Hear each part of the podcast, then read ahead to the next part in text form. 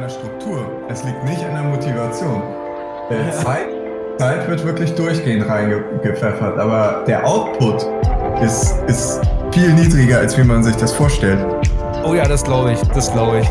Also le letzten Endes können, denkst du dir wahrscheinlich, oder lass einen Podcast drüber quatschen. Wollen wir einfach anfangen? Ja, klar. Ähm, so, ich muss mal gucken. so, schönen guten Tag. Barbcast hier, Folge 26. Kein Stammtisch, aber gibt mir irgendwie so alte Vibes auf jeden Fall, mich hier um 21 Uhr wieder in den Discord zu setzen mit Max. Hi, schönen guten Abend. Ja, auf jeden Fall ganz wilde Nummer, dass wir das hinbekommen haben. Auch wenn es terminlich ja jetzt so gut gepasst hat, aber ähm, dass ich mal wieder die Ehre habe, hier im Broadcast vorbeizuschauen, freut mich auf jeden Fall. Genau, wieder. Weil es gibt ein paar neue Leute auf jeden Fall, die wieder gewonnen haben letzten Endes, aber die nicht wissen, dass du ja eigentlich die, der zweite Teil von Broadcast warst letzten Endes. Es waren du und ich die ersten neun Folgen, irgendwann 2018 mal angefangen, fast vor drei Jahren inzwischen. Ja, war eigentlich nur so, so ein ja, Zwei-Mann-Podcast früher gewesen. Keine Interviews, kein Stammtisch mit vier Leuten oder so, sondern nur du und ich damals. Auf jeden Fall. Aber finde ich nach wie vor auch sehr bemerkenswert, dass es auch sich so weiterentwickelt hat und auch noch existiert, um ehrlich zu sein, weil viele Leute verlieren ja irgendwie so bei bestimmten Formaten irgendwann die Motivation oder auch die Ideen. Mhm. Und äh, hier scheint es ja stetig weiterzugehen, auf jeden Fall. Ich selber höre den Podcast ja auch, insbesondere die Stammtische. Die interessieren mich natürlich sehr, seitdem Momme da ist. Da ist ne, hier unser kleines Küken, sag ich mal, das größte kleine Küken, was wir jemals bei AWK mit reinbekommen haben. da bin ich schon immer am Lauschen. Vor, vor allen Dingen, dass du den Eindruck hast, dass es A, hier voll motiviert weitergeht und dass es hier Ideen gibt. Also, da, da kannst du, da kann sich, glaube ich, jeder, der den Broadcast so gerne hört, an Dilo bedanken. Der hat das immer gepusht. Bei uns ging es ja dann so ein bisschen, nicht auseinander ist das falsche Wort, aber letzten Endes war mein Bike Life richtig eingeschlafen, deins auch so langsam und irgendwie war dann so, boah, ja, weiß auch nicht. Und Dilo war immer der, der gesagt hat, das ist ein geiles Format, das solltest du weitermachen, da solltest du nachdenken, wie und welche Leute und mach doch Interviews oder, also Dilo ist wirklich der bis heute, der pusht, muss man wirklich sagen. Ich hätte schon längst, ich hätte schon längst hingeschmissen, ah, fuck, ich kein Bock. okay, krass, das, das bekomme ich natürlich nicht so mit, ne? An andererseits hat sich der Broadcast für einen Podcast ult. Ey, warte mal. Ich übernehme gar nicht auf. Jetzt haben wir schon, oh Gott, zwei Minuten Aufnahme verloren. Siehst du das auch wie früher? Das hat auch früher nie funktioniert. Aber also ich habe hier eine Backup. hier der Recording Craig? Ja, jetzt nehme ich richtig auf. Nee, auch nicht. Perfekt. Oh, super, ja. Ist der überhastet. Fangen wir jetzt wirklich nochmal neu an? Wir sind gerade nee, so drin. ich nicht sagen. Ich bin gerade voll drin. Ich, kann, ich bin auch kann, voll drin. Ich kann sowas nicht. Auch, und, auch wenn man Vollzeit-YouTuber jetzt ist, ich hasse sowas, wenn man einmal angefangen hat und dann so ein Reset und wieder das, das geht nicht. Ja, es wird nur noch komischer irgendwann. Es wird immer ja. komischer. Und du willst immer so eine One-Taker draus machen, so, weißt du? Ja, vor allen Dingen, ich muss halt wirklich sagen, ich war ein bisschen aufgeregt, ne, bevor du hier in Discord gekommen bist, weil für mich ist halt was komplett anderes, ne? Entweder ich stehe vor der Kamera, da kann ich alles rausschneiden, oder ich, ich bin live so mit meinen Leuten und die kennen mich, weißt du, so die drei, viertausend Leute, die so fest immer im Stream sind, die kennen mich, weißt du, da, da muss mir nichts peinlich sein, so. Aber so bei Discord, wenn man wirklich nur so meine Stimme hört oder jetzt halt im Podcast, was recorded wird, war ich schon ein bisschen aufgeregt, muss ich sagen. Ist bei mir aber auch irgendwie immer noch so immer so, hoffentlich läuft heute alles und äh, hoffentlich vergisst du nichts und sagst nicht irgendwas, wo du dir dann später anhörst und denkst dir so, oh Mann, warum machst du denn sowas? Oder? Genau davor habe ich Angst. Da, äh, auch wenn es noch nie vorgekommen ist, dass ich mir im Nachhinein dachte, so, hä, was laberst du für eine Scheiße? Aber so, äh, dass die Leute, also für alle, die mich hier halt nicht kennen, einfach nur so denken, was ist das für ein loster Typ? Wie, wie, wie haben jetzt sich die, die ersten drei Minuten hier eigentlich abgespielt? Letztendlich, ja. Also ich habe ja schon gesagt, du warst Teil des Broadcasters gewesen. Dann hat sich das mit Motorradfahren so ein bisschen verlagert bei dir sozusagen und dann kam mehr das Autothema. wenn man Verlagert ist ein sehr gelinde gesagter Begriff, ne? Also ich habe mir ja damals die 690 geholt, das hast du ja alles auch noch mitgefiebert und äh, mitgehasst. Ja. Und Nicht dann, mitgehasst, aber ich fand, ich habe drüber nachgedacht, als ich nach Hause gefahren bin und ich muss sagen, das war so eine Zeit, wo du echt lost warst, wie man heute so jugendwortmäßig sagt, aber echt irgendwie war eine weirde Zeit für dich. Komplett, auf jeden Fall. Also Duke, auf jeden Fall ganz dunkles Kapitel. Und danach war ja nur noch so ein, ja, Rumscharwenzel, man wird alt, Hauptsache noch ein Motorrad, Hauptsache noch fahren. Und dann bin ich ins Clubhaus eingezogen und dann stand auch äh, das Motorrad, die Honda. Die stand dann nur noch rum. Mit der Honda hatten wir uns ja dann auch noch sogar einmal im Harz getroffen, glaube ich. Das mhm. war die mhm. Honda. Das war die Honda sogar, ne? Ja. Oder? Ja, ja, ja, ja. Äh, ja, dann Honda verkauft, weil wir im Clubhaus halt wirklich gar kein Motorrad mehr gefahren sind. Also so, ich glaube, wir hatten drei Rideouts oder sowas, das war's. Man, man, man halt stellt sich das so romantisch vor, so ich und meine Dudes wohnen zusammen und dann starten wir Ausfahrten direkt am Haus. Da muss ja niemand zum Spot mehr kommen, niemand mehr, so kannst du gleich losfahren sozusagen. Ne? Man ja. stellt sich das wahrscheinlich viel geiler vor, als es dann nach anderthalb Jahren dann so war. So, hm, ja. Auf jeden Fall äh, hätte ich mir das Ganze auch ein bisschen romantischer vorgestellt an der Stelle mit dem ähm, von zu Hause aus losfahren, nochmal kurz mit den Jungs eine Runde drehen und so. Das war halt nicht der Fall, weil immer war irgendwas, immer war irgendein Motorrad kaputt oder irgendeiner hatte keinen Bock mehr oder ganz simple Sachen, man hat seinen Handschuh nicht gefunden und dann so, ach scheiß drauf, ab ins Auto. Es war immer. Ja. ja da ging sagen, der Spirit so ein bisschen verloren auf jeden Fall. Auch mein persönlicher Spirit. Naja, oh, oh Gott, wir müssen von vorne anfangen. Hier hören Leute zu, die, die, die kenne ich gar nicht, Max. Ich, ich, kann, ich kann das für dich machen. Ähm, da kannst du einfach sagen, ja, stimmt so oder sagen, oh, danke. Aber letztendlich. Du, das finde ich, das finde ich hammer interessant aus deiner Sicht auf jeden Fall zu hören, wie meine Entwicklung äh, war die letzten zwei Jahre. Also ich würde sagen, 2014, Ende 2014, 15 und 16 waren so motorradtechnisch deine stärksten Jahre, die, die, der größte Impact für die Szene, weil du warst einer der allerersten in Deutschland, die Supermoto-Stunt gemacht haben, letzten Endes. So, legit so. Wie es damals halt legit sein konnte. Es ist jetzt nicht Arthur Stenberg damals gewesen, mäßig. Sowas, heute ist mal ein anderes gewöhnt. Aber damals war das schon der Shit und viele haben das gesehen und wollten es auch machen. Und ich sag, du bist ein großer Teil dessen gewesen, dass Leute das heute so machen. Und ja, auf jeden Fall. Aber natürlich äh, auch damals stark inspiriert durchs Ausland. Ne? Also man ist kein alleiniger Vorreiter hier in Deutschland gewesen. Man war vielleicht skilltechnisch, sage ich mal, Top 10 Supermotofahrer, sage ich jetzt mal einfach so, äh, was Stunt angeht ähm, in Deutschland. Aber man hat sich ganz viel international äh, was weggeguckt, gepusht, äh, stand in Kontakt über Instagram. Das war, das war damals so richtig das Ding. So Grüße gehen da auf jeden Fall an der Stelle raus nach Schweden, auch wenn wahrscheinlich keiner zuhört. Aber die Richtung ging das, ne? Ja, in Schweden waren schon immer richtig früh am Start. Ich habe hm, letztens 125er Forum, ich esse nebenbei übrigens, ne? Also mit dir reiße ich mich nicht mal zusammen mehr, weißt du? Ich, ich, ich störe mich nicht dran. Alles gut. Alt wie früher. Hm, ich habe letztens im 125er Forum meine alten Beiträge durchsucht, weil ich weiß, ich habe damals diverse Videos gepostet, die ich ultra gefeiert habe. Und das waren auch schon immer so Schweden und Finnen, die gestuntet haben. Und die Videos gibt's heute noch. Du brauchst den Link dafür. Und das ist der fucking Shit. Die Leute sind ja heute noch, nach heutigen Maßstäben, immer noch wirklich gut unterwegs. Und das, du guckst dir ein Video an von 2007 oder so. Ja, oh. definitiv. Genau, also im Prinzip waren das so, ja, die goldenen Supermoto-Stunt-Jahre fand ich für dich. Und dann kam dann irgendwann, weiß ich nicht, die, die, man will sich weiterentwickeln, man sieht nicht so viel Potenzial in Supermoto die ganze Supermoto-Szene entwickelt sich auch in ganz komische Gefilde. Also Supermoto war ja mal roh gewesen, immer Hooligan-mäßig auch äh, und nicht, nicht brav, nicht konform, nicht Mainstream. Und das wurde es ja dann auch irgendwie. Und dann hast du ja im Prinzip die R6 gekauft, die ja so richtig auf Stunt war. Also das richtige normale Stuntfahrer bei Weltmeisterschaften oder so, fahren eigentlich auf Vierzylinder Sportlern umgebaut auf Stunt mit allem drum und dran. Wenn man Korrekt, weil, weil Supermotos nicht äh, zugelassen sind im Wettbewerb. Ja, zum Beispiel.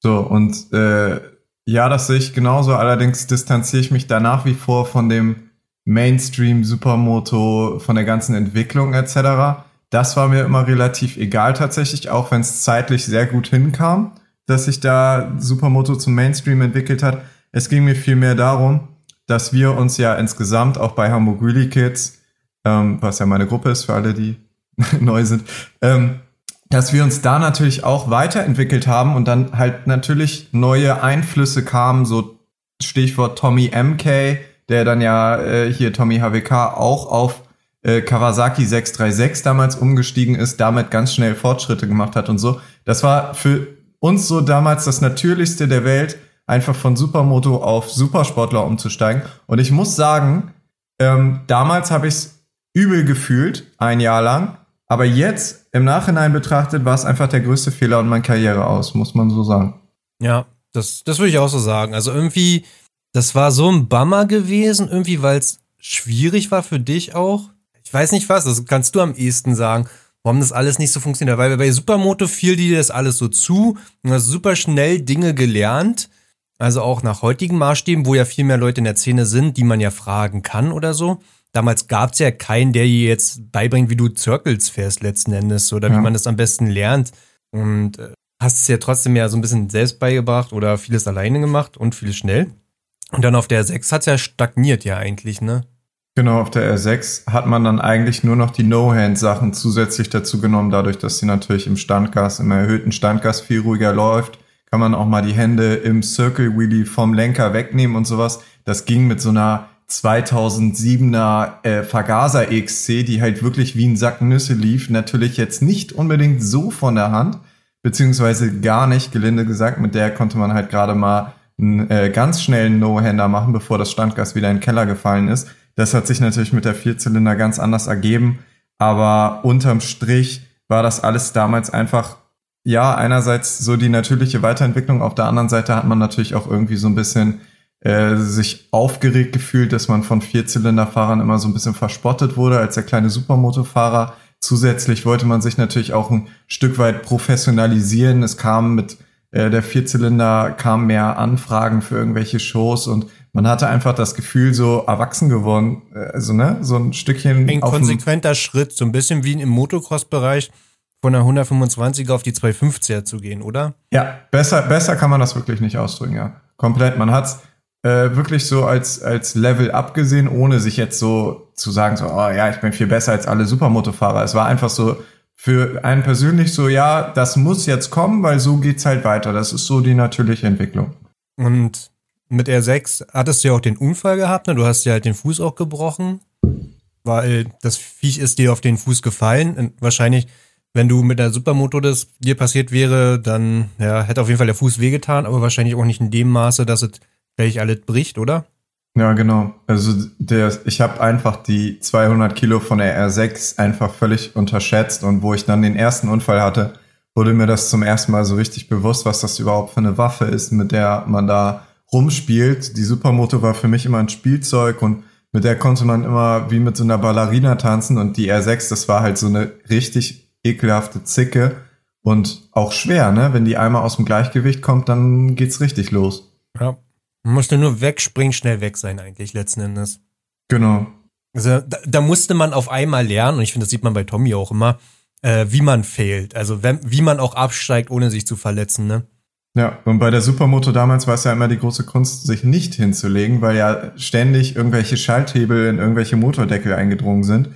Und also es hatte bei uns keine optischen Gründe, warum wir die Supermotos nicht gerne gecrashed haben. Das hatte rein technische ähm, einen rein technischen Hintergrund. Auch, dass regelmäßig ja die Stuntframes kaputt gegangen sind und die äh, leichten Supermoto-Felgen, die haben ja auch ganz gerne mal einen ordentlichen Schlag abbekommen und sowas. Das waren alles so Sachen, weswegen man die Supermoto immer lieber ganz sachte hingelegt hat. Bei der R6 musste man dann halt wirklich lernen, wie du schon gesagt hast, wirklich zu failen und wegzuspringen. Und das habe ich einfach sehr lange, beziehungsweise das habe ich eigentlich nie eingesehen.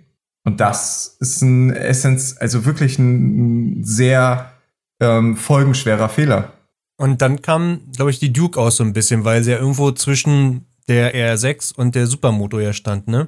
Genau, ich habe mich da so ein bisschen sehr einluhlen lassen, was ich ja jetzt auch offen frei so sagen kann, weil ich ja äh, auf keine KTM-Sponsorings oder irgendwas in der Richtung äh, hoffe. Ich habe mich sehr einludeln lassen von dieser wirklich ganzen Marketing-Kampagne, die Rock Bargaros oder Bargoros äh, da hochgezogen hat mit KTM und von wegen Duke und hier und Stunten und so. Keine Frage, der Typ kann richtig geil auf einer Duke stunten. Aber eine Duke erstmal überhaupt so umzubauen, da kannst du dir, für das Geld kannst du eine brandneue zweite Duke hinstellen und ein gesamtes Racing-Team. Die Duke ist einfach kein Stuntbike. Punkt, Ende aus. Und die haben das Ding so brachials umgebaut einfach. Und ich dachte mir so, richtig wie so ein kleiner Typ, der vor YouTube sitzt, boah, geil, das, das äh, will ich auch.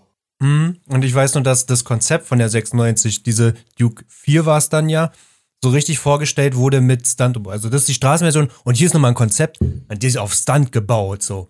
Genau. Ja, wirklich, ja sie haben suggestiert, so, ne? ja, sie haben einfach von Anfang an suggestiert, mir damals auch, ich glaube, ich war damals 15, wo die rauskam oder 16, haben sie suggestiert, dass das ein Stuntbike sein kann.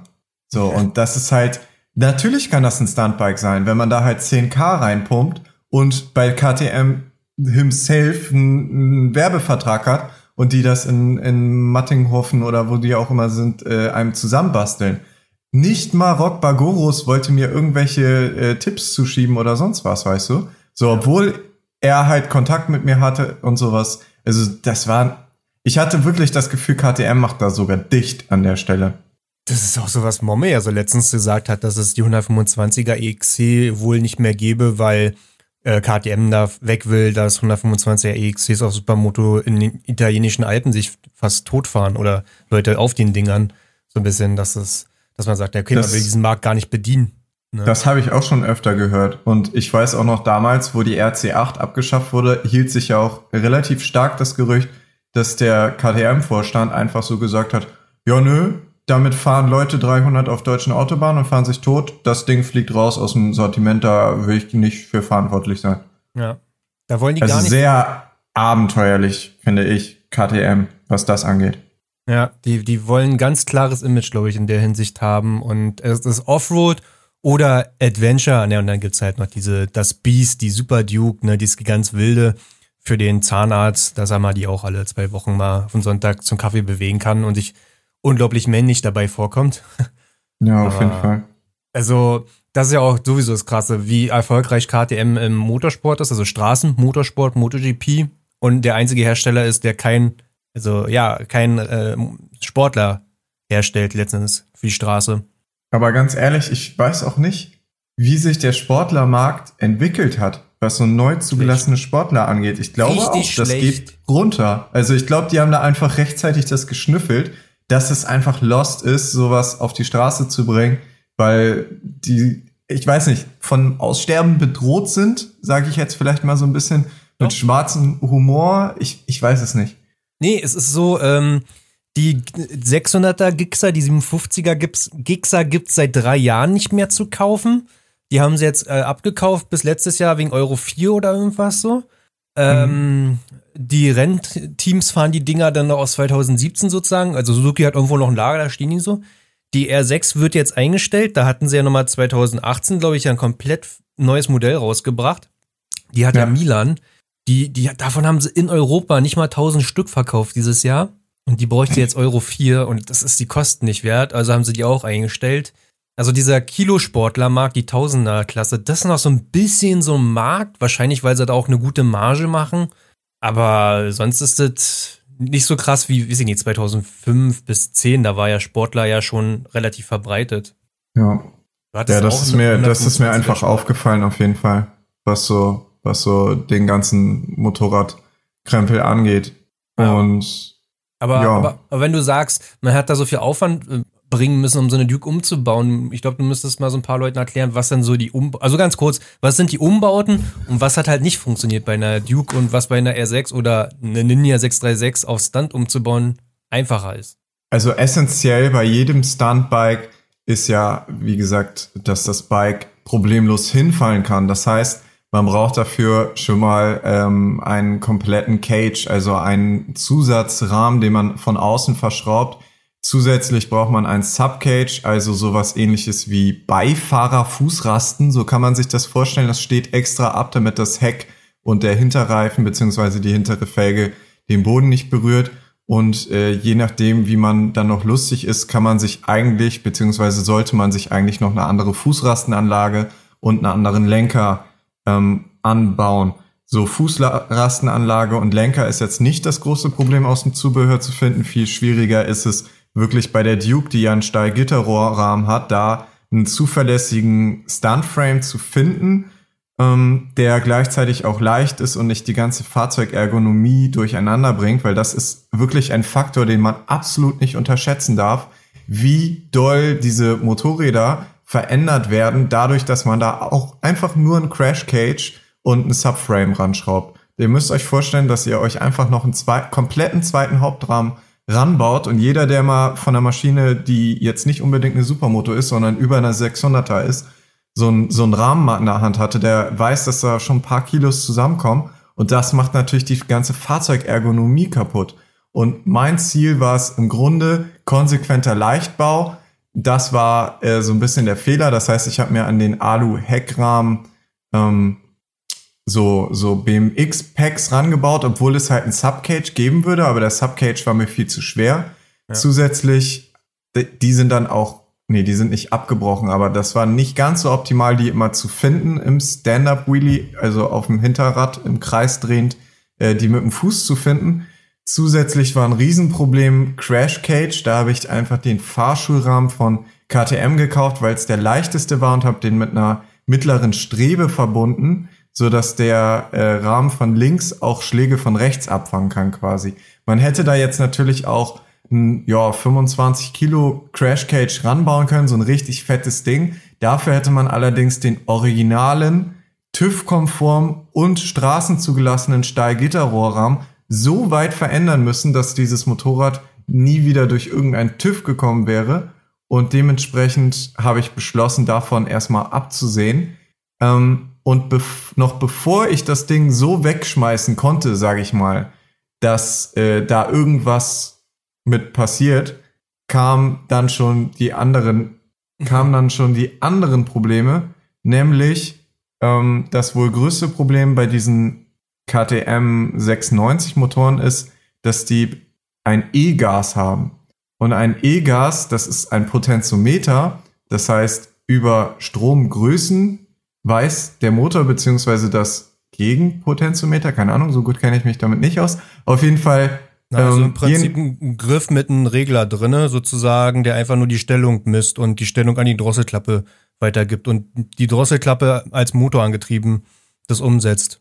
Ja. Genau. Und obenrum, also da, wo man dreht, ist halt alles Plastik und nichts Metall und man hat keine Standgasschraube, gar nichts. Das aber essentiell ist beim Motorradstandfahren ein erhöhtes Standgas zu haben, ja, habe ich mir da ein paar lustige Sachen einfallen lassen, die teilweise funktioniert haben, teilweise gar nicht funktioniert haben. Das war ein Riesenpunkt. Zusätzlich, und das war im Endeffekt der komplette Tod für meine 690. Ähm, man muss halt beim Stuntfahren, also man muss es nicht unbedingt, aber für Tricks ist es nicht schlecht, einen Tank zu haben, wo man sich draufsetzt. Die Duke 690 besitzt leider einen Plastiktank und den habe ich mir so weit umschweißen lassen in einer wirklich absolut wilden Aktion. Grüße gehen raus an MV-Stunts an der Stelle. Der hat den komplett umgeschweißt. Also da war nicht mehr viel vom Serientank danach übrig. Und diesen Tank habe ich blöderweise mit nicht benzinfestem Silikon oben den Tankdeckel eingeklebt. Das ja. Silikon hat sich dann schlussendlich in meine Einspritzung verabschiedet und das war dann der finale Tod in Anführungszeichen für die Karre. Die lief danach nie wieder wie vorher. Ja. Ja, also im Prinzip lief sie gar nicht mehr. Also irgendwie kam es gar nicht dazu, dass du auf den Ding mal wirklich gefahren bist, ne? F ja, ja wenn sie lief, wenn sie lief, dann lief es richtig, richtig gut. Also ich glaube, ich habe sogar noch ein paar Edits irgendwo hochgeladen. Man muss auch echt sagen, mit der Duke sind mir deutlich mehr, also ich habe auf keinem Motorrad so viele Tricks gemacht wie auf der Duke. Mhm. Ähm, nichtsdestotrotz, ich glaube, die Nerven, die hat es auf jeden Fall nicht ersetzt, die in diese Karre reingeflossen sind. Nerven und Geld. Ja, ja, ja.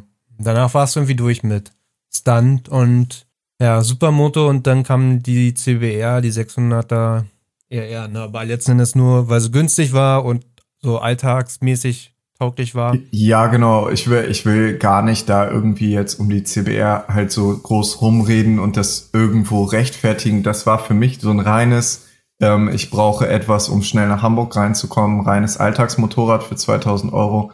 Kann man da absolut nichts falsch machen. Dass daneben kein Stuntbike oder sonst was kam, da war ganz klar der finanzielle Hintergrund einerseits. Wir sind ja zu dem Zeitpunkt, wo die Duke verkauft wurde, sind wir frisch ins Clubhaus damals eingezogen, also ein Haus, wo HWK zu dritt gewohnt hat oder zu fünft oder manchmal auch zu neunt. Auf jeden Fall, ja, das war, da sind immer alle rein und raus. Also zur Höchstzeiten haben wir da zu neunt auf jeden Fall gewohnt.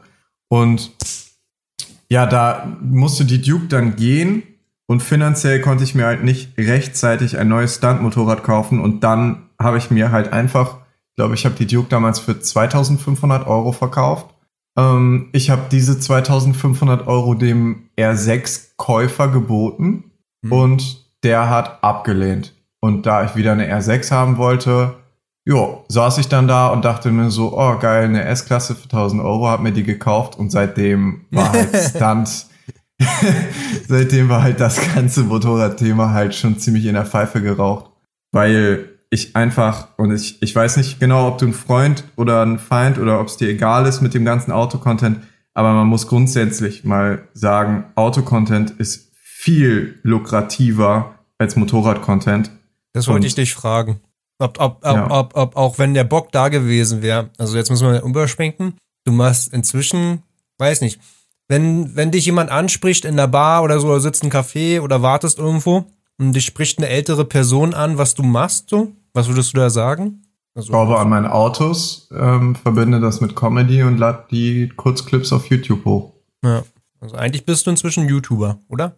Ja, definitiv. Also ja. seit einem Jahr wirklich konsequent. Äh, seit ich hatte immer noch in Teilzeit nebenbei mein Studium und einen Studentenjob laufen, aber das ist halt alles komplett seit Corona richtig reingekickt hat, ist das alles weg. Nur noch YouTube. Mhm. Und du machst Auto-Content, ne? Also du kannst ja kurz mal umschreiben, was für ein Content du machst letzten Endes. Äh, letzten Endes dokumentiere ich halt wirklich nur mein Leben und lass mir teilweise ein paar Sachen einfallen, die ein bisschen polarisieren, wie eine lustige Folierung oder sonst was. Aber im Grunde dokumentiere ich einfach nur genau das, was ich auch damals an den Motorrädern gemacht habe, nämlich einfach wirklich kostengünstigste Reparaturen, aka Hauptsache der Bock läuft. Und das halt an Mercedes-Fahrzeugen und das polarisiert einfach komplett. Also würdest Weil du das, sagen, dass derselbe Content oder die gleiche Art, nur mit Motorrädern, ja. würde wahrscheinlich nicht so funktionieren, oder? Ja, ja, ja. Also A, ist es eins zu eins der gleiche Content, wie, wie ich damals äh, auch an meiner Honda geschraubt habe und die, die oh, Gabelsimmerringe. Das ist, finde ich, krass. Ein Jahr kein Motorrad und so eine Begriffe fallen mir wirklich schwer. Gabelsimmerringe, die habe ich gewechselt zusammen mit Robin und das Video ist eins zu eins der gleiche Bums, wie ich heutzutage an meinen Autos mache. Wirklich eins zu eins. Es ist einfach das Gleiche. Und jetzt habe ich den Punkt ver verloren. Na, die Frage war, ob man sowas halt auch mit Motorrad-Content so, genau. kann oder schaffen kann und ja. Riesenthema, Riesenthema definitiv. Ich, ich denke, dadurch, dass ich auf, ich hatte ja HWK als Kanal. Da haben wir ja unseren, da habe ich ja sehr lange das Leben um mich rum dokumentiert, beziehungsweise das Leben von HWK. Mhm. Und dann bin ich ja aus dieser beobachtenden Perspektive rausgegangen, beziehungsweise Gesamt HWK ist da rausgegangen und wir haben alle gemeinsam Videos produziert. Auf einmal kamen Schrauber-Vlogs mit, mit Aiko und keine Ahnung, Dubstep-Tutorials oder Hardstyle-Vlogs mit Tommy und Tom. So, der, der Content hat sich ja komplett gedreht. Und daraufhin ist Hagen dann ja in die, boah, ich kombiniere jetzt mal Street-Comedy und Motovlog-Szene reingegangen. Und ich bin in die, ja, ich mache jetzt hier mein Honda-Content. Ähm, also Fuschen an der Honda. Dazu bin ich übergegangen. Und gleichzeitig haben Hagen und ich ja trotzdem auf den Kanälen miteinander Motovlogs gemacht. Also kann man halt festhalten, HWK ist sich im Grunde treu geblieben, hat mehr Türen geöffnet. Hagen und ich haben was Neues ausprobiert. Und ich muss sagen, Hagen war so mit 30k Aufrufen auf seinem Street Mainstream Comedy äh, Level eigentlich ganz gut unterwegs in der Selbstständigkeit. Aber meine Honda-Videos 15 bis 20.000 Leute und 0,0 Reichweite, keine Neureichweite. Es waren einfach nur wirklich HWK-Leute. Meinst du, liegt es generell an HWK, an den Kanal oder an, am Motorrad? Also kann man. An der, du meinst, dass da äh, weniger Leute zu gucken? Ja, ja, dass das einfach nicht so funktioniert in dem Maß. Also klar, es funktioniert schon, aber in ganz kleinem Maße. Fast ein Zehntel ja fast äh, von dem, was du jetzt machst. Und der Also ich habe ja jetzt- ist alt, ne? Also die, oder die macht schon lange, ne? Das ist ja nichts Neues. Ja.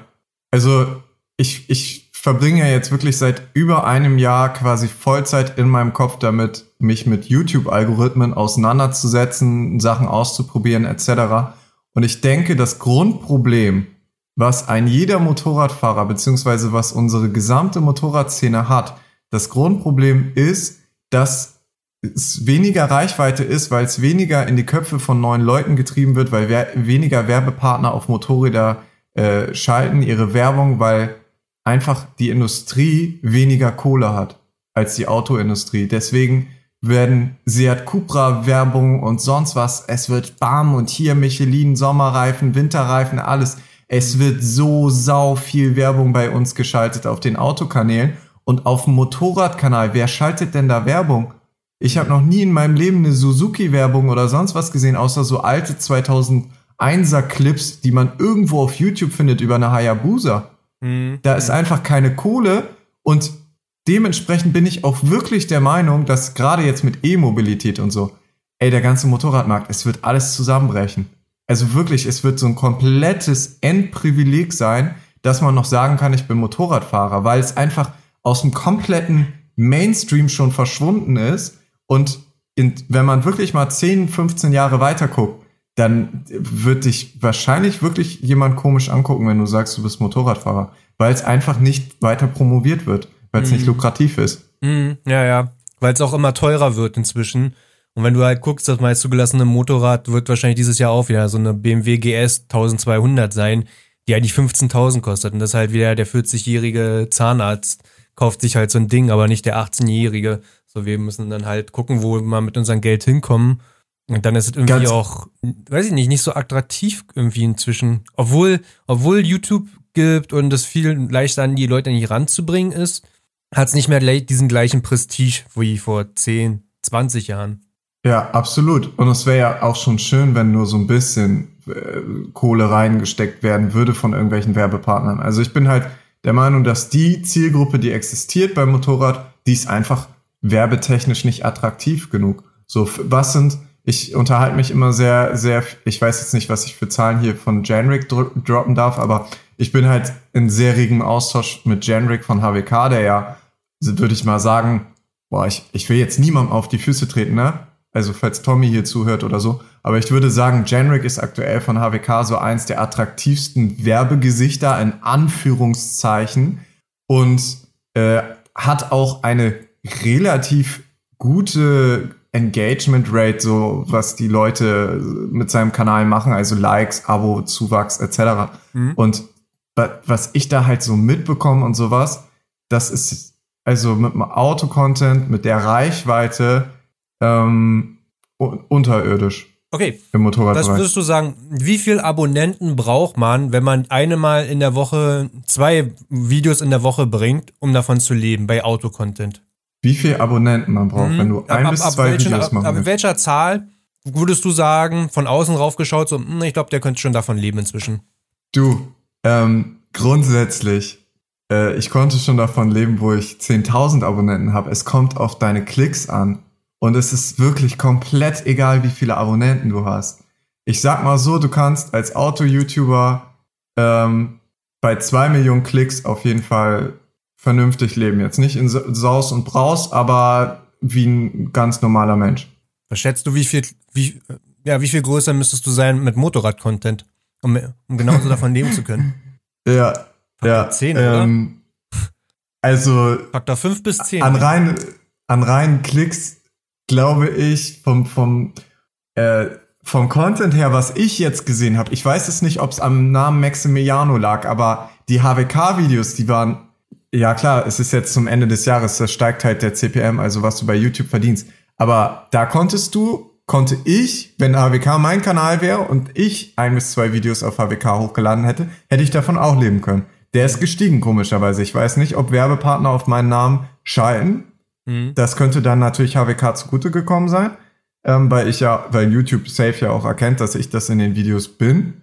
Ähm, deswegen fällt es mir ein bisschen schwer, bei Motorradfahrern pauschal Dingen zu sagen. Aber ohne jetzt zu viel zu sagen, und mich zu weit aus dem Fenster zu lehnen. Ich habe äh, eine Zeit lang jetzt wieder Sörens Stories geguckt und ich habe gesehen, dass bei ihm bisher alles, was ich gesehen habe in den Stories, ausnahmslos jedes Video gelb war. Das heißt, die Monetarisierung, die kannst du wirklich nehmen und im Klo runterspülen. Äh, von denen, keine Ahnung, fünf Euro pro Video kann er nicht mal sein Motorrad tanken. Sag, mal weit aus dem Fenster gelehnt. Du musst mal also, erklären, was, was das bedeutet mit dem gelben Symbol oder dem grünen Symbol. Es gibt, es gibt die grüne Monetarisierung, das heißt uneingeschränkt alle Werbepartner schalten auf dein Video Werbung. Es gibt die gelbe Monetarisierung, das heißt weniger Werbepartner schalten auf dein Video Werbung. Unterm Strich in YouTuber-Sprache heißt es, du kriegst ungefähr so fünf Prozent von dem, was ein grünen Monetarisierter bekommen würde. Das heißt nicht, dass Sören jetzt pauschal einen schlechten Account hat, sondern dass offenbar YouTube den Account, den Sören aktuell erstellt, heißt, so wie ich das jetzt überblickt habe, mit Motorrad durch die Stadt fahren und vloggen und hier und da mal ein Wheelie, äh, dass YouTube das als werbeunfreundlich, beziehungsweise generell jetzt nicht unbedingt als werbefreundlichst den Content äh, ja, suggestiert. Das heißt, Werbepartner schalten da weniger, mhm. ja, weniger Anzeigen und ja, also ich weiß noch, HWK war sehr lange gelb und da hast du keine 10 Dollar pro Video verdient, obwohl die Videos halt Hunderttausende von Klicks hatten. Mhm. Das ist ja. auch kein Geheimnis. Dann gibt's halt noch rote Monetarisierung, das heißt, irgendein anderer nimmt dir deine ganze Monetarisierung weg, weil du Fremdcontent benutzt hast. Sei es Musik oder Videoausschnitte. Ja, ja, ja. Naja, deswegen wird er wahrscheinlich auch Sören halt so stark halt sein Merch mal bewerben, ne? Also ist ja eigentlich klar. Also grundsätzlich gesagt und denke ich auch bei Sören wird das stark der Fall sein von der Außenwirkung her kannst du als Motorrad-YouTuber wirklich nur mit Merchandise und starken Werbepartnern äh, überleben. Und ich denke mal, dass man, falls du jetzt da draußen sitzt, sag ich mal, Zuhörer und du möchtest jetzt Motorrad-Influencer werden, kann ich dir an der Stelle nur sagen, Alter, ich bin seit fucking 2014, 2013 am Start und war in einer der größten Motorradgruppen. Wir hatten als erstes Reichweite auf Instagram etc. Klar, HWK ist jetzt nicht der werbefreundlichste, aber wir hatten Reichweite. Und wo ist die ganze Kohle hingeflossen? Äh, schön in die Hafen City WG. Warum? Weil sie einfach die größten sind. Danach kommt halt nichts mehr. Es ist also nicht, weil sie jetzt so unfassbar groß sind, sondern weil kein Budget da ist. Weißt du? Wenn du all dein Budget, sag ich mal, dein kleines zur Verfügung stehendes Budget in einfach die größten der Szene pumpst und sagst, okay, den anderen Kram, der ist mir halt relativ egal, dann bleibt halt kein Budget mehr übrig. Und das liegt nicht daran, dass man schlechten Content macht, sondern dass einfach das Grundbudget beim Motorrad niedriger ist. Ja, also und selbst wenn es halt so Werbekooperationen sind, denn wenn es halt eine Helmmarke ist, die sagt, okay, die wollen jetzt im Prinzip YouTuber, Influencer haben, die ein Jahr lang ihren Helm tragen, dann suchen die sich fünf aus und wenn es geil läuft, zehn. So. Jo, also jo, die, komplett. Die kriegen dann, obwohl sie eigentlich sagen könnten, okay, wir suchen uns fünf aus, die kriegen eine monatliche Summe, eine große, und fünf weitere, die kriegen eine kleine. Und wir gucken nochmal 50 weitere. Wir mal, 10, irgendwas zwischen 50.000 und 10.000 Abonnenten, die geben wir den Helm oder so. Aber selbst sowas passiert ja nicht. Ja, ey, also. das finde ich sowieso so hammer einfach mit diesem Verschenken und einfach keine Kohle rüberwachsen zu lassen an irgendwelche Leute, die die Reichweite haben und so. Und jeder macht damit. Und das ist auch noch zusätzlich ein Riesenfaktor, der halt den ganzen Motorrad-Influencer-Markt kaputt macht, dass es sehr viele Leute mit sehr wenig Ahnung, mit sehr viel Reichweite gibt, die sehr viel wirklich zu Spottpreisen machen, China-Helme bewerben für umsonst, ja. ohne das Produkt zu hinterfragen. Hauptsache, man kann irgendwas in die Kamera halten. Und ey, die kann ich, die kann ich nur bemitleiden, muss ich wirklich sagen. Auch wenn ich eine Person bin, die sehr vorsichtig ist und sich sehr ungerne über andere Leute stellt, aber die haben einfach gar keinen Plan. Und ja. die machen sich selber alle gegenseitig kaputt. Jo, das, das stimmt. Also das ist, ähm, ich habe äh, irgendwann mal Chris kennengelernt, also Coole Wu. Und der redet da auch relativ ehrlich mit mir, würde ich sagen. Aber was der mir auch so erzählt hat, da dachte ich auch so. Also ich dachte immer, ich habe auch so ein Gefühl, wie so unsere Szene abläuft und Influencer-Marketing und so. Auch ein bisschen basierend darauf, was in anderen Szenen passiert. So, aber bei uns ist ja wirklich, da verkauft sich ja jeder unter Wert. Also auch ein Blackout verkauft sich immer noch unter Wert, ne, an Marken. Wahrscheinlich jetzt nicht an seine aktuellste Kooperation, die aber komplett verwerflich ist. Aber grundsätzlich freut sich dann halt jeder, Dulli mit seinen 10.000 Followers, wenn er halt irgendwelche Handschuhe zugeschickt bekommt und boah geil, dann noch drei Beiträge und nochmal zehn Stories und ach, einfach weil er nochmal, einfach nochmal dankbar ist, nochmal hier mal, vielleicht kriegen wir ja nochmal ein paar Handschuhe und denkst einfach nur so, oh Leute, ey. Also, ja, komplett. Ähm, ja, zu dem Thema Syrren und Kooperation möchte ich mich auch nicht zu weit aus dem Fenster lehnen. Ich würde auch nicht mit dem Werbepartner kooperieren. Ich möchte Syrren an der Stelle auch nicht in Schutz nehmen. Aber ganz ehrlich, frag dich mal, warum er das wahrscheinlich gemacht hat weil es einfach da die Kohle gibt und in, ja. also ich könnte mir schon vorstellen, dass er lieber für eine gute Lederkombi oder für Louis, äh, hm? Louis Motorradbekleidung himself Werbung gemacht hätte. Aber das ist, das ist einfach Motorradbusiness, sag ich mal. Motorrad neben Nischenbusiness. Und eigentlich könnte man da, denke ich mal, relativ gut sogar abkassieren, wenn die Preise einfach nicht alles so im Arsch wäre. Ja. Ähm, dadurch, dass es halt eine Nische ist. Gerade als größter Influencer da. Aber, also ich habe mir, ich, ich würde mir nichts lieber wünschen, als jetzt in Zukunft, bin ich ganz ehrlich, einfach auf Reichweiten Nacke, Nacken geile Werbung zu machen. Geile Videos zu machen mit Motorrädern. Mhm. Ähm, Sachen zu promovieren, die Leute weiterbringen, etc., Rabattcodes raushauen und sonst was. Geile ich weiß nicht, ob du so ein bisschen mitverfolgt hast. Wir hatten äh, eine sehr geile Kooperation mit eBay Motors, mein Bruder und ich zusammen. Also was und mein du Bruder, auch, du hattest ja schon angeteased, so ich weiß nicht, ob du es verfolgt. Ich verfolge alles. also ich so, okay. gucke mir seit glaube ich seit einem halben Jahr wieder alle Videos an und freue mich auch immer wieder und äh, gucke mir auch die Livestreams Tatsache auch an, wenn es geht und bin da eigentlich gut im Bilde. Und ich finde, welche Kooperation okay. du hast. Also dass es wirklich eine Handvoll sind, wenn überhaupt, und dann auch die richtig guten. Also da kann ja keiner was vorwerfen bei eBay. Das passt ja, ja auch so gut. ja, vor allem so dieses Sinn. Passen, das meine ich halt. Da, ich hätte so Bock, so eine Kooperation im Motorrad, weil, ey, ich sag das auch in meinen Livestreams. Ich bin kein Golf-Tuner, ich bin kein, ich bin kein Auto-YouTuber. Natürlich mache ich was mit Autos auf YouTube, aber im Herzen, ich bin Motorradfahrer. Und ich würde mir so wünschen, dieses Hobby einfach genauso frei ausleben zu können, wie jetzt äh, mit, mein, mit meinen AMGs und sowas, weißt du? Das wäre so geil, aber das wird einfach von allen Seiten und da möchte ich jetzt nicht pauschal irgendeinem Influencer oder den ganzen Influencern oder den Firmen äh, irgendwas zuschieben, weil ich kann mir aus Firmensicht das komplett vorstellen, dass es komplett uninteressant ist, weil sowieso jeder den Mainstream-Rotz einfach kauft und das war's. So, die haben kein Marketing nötig. Mhm. Würde ich jetzt mal so äh, sagen, so ein Alpine Stars oder so, der muss jetzt nicht unbedingt äh, an irgendeinen Influencer äh, was rausschallern, nur weil er Angst hat, dass der jetzt X, IXS oder Schwabenleder trägt auf einmal so. Also weil auch, weil auch Motorrad so eng gekoppelt ist mit Motorsport und da holen ja. sie richtig, da also da ist, stecken die Geld rein und holen es auch wieder raus. Und besser ja. wahrscheinlich im, im besseren Verhältnis als mit Influencer-Marketing, obwohl es auch ein starkes Tool ist. Ja, aber ich, also ich sitze einfach nur da, ich denke mir so, okay, ich baller jetzt mal, ich mache jetzt mal wieder richtig ein Video mit Spaß. Ich schaller das raus, EXC 200 gekauft, in Stuttgart abgeholt, auseinandergebaut. Ich habe das Video von vorne bis hinten gefühlt, äh, hatte da richtig Bock drauf. Ich schaller das raus, Community, Feedback richtig gut, Monetarisierung auch einigermaßen annehmbar. Und dann denke ich mir halt so, ja, okay. Und das war's jetzt wieder. So, also weißt du so, mh, mm, wie soll das weitergehen? Da so viel Zeit und Geld rein zu investieren und es kommt nichts außer Community Feedback und das war's. Das ist halt, das mag jetzt komisch klingen, wenn man nicht in der Materie ist, aber man muss sich einfach mal vorstellen, nicht nur, was mich das an Zeit und Geld kostet, dieses Video produziert zu haben, sondern die Opportunity, dass ich zeitgleich meinen Kanal zurücksteckt dafür. Und genau da ist halt der Punkt, warum so wenig Motorrad-Content von mir kommt. Weil dass einfach diese Zeit, die ich da rein investiere, ähm, die möchte ich, also auf dem Motorrad möchte ich abschalten und genießen. Ich möchte keine Motovlogs machen. Ich möchte das nicht mit Leuten teilen, bin ich ganz ehrlich. Und wenn ich halt was am Motorrad mache, da hätte ich schon Bock drauf. Aber zeitlich ist es halt, boah, Ja, und also ich fühle mich da richtig, weil natürlich, wenn ich könnte, würde ich irgendwie vom Motorradfahren leben wollen. Aber ich will, und das ist, fand ich auch das, das Starke, was Kenny gesagt hat, damals so, klar, ich würde es cool finden, aber ich will nicht den Content machen dafür.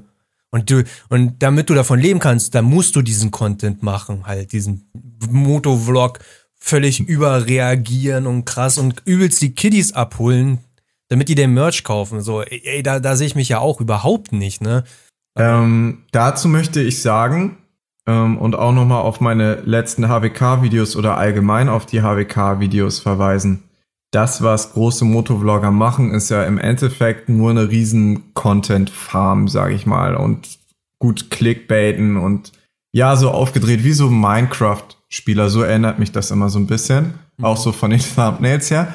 Und ich glaube, wenn man sich mal so die HWK-Videos jetzt äh, anguckt und den Vibe, ich glaube, dass ich auch mit ganz normalem Content problemlos aktuell ähm, gut Klicks, also so schon eine Million Klicks im Monat machen könnte, ohne mir großartig den Arsch aufreißen zu müssen, einfach nur durch Kreativität und Erfahrung mit YouTube.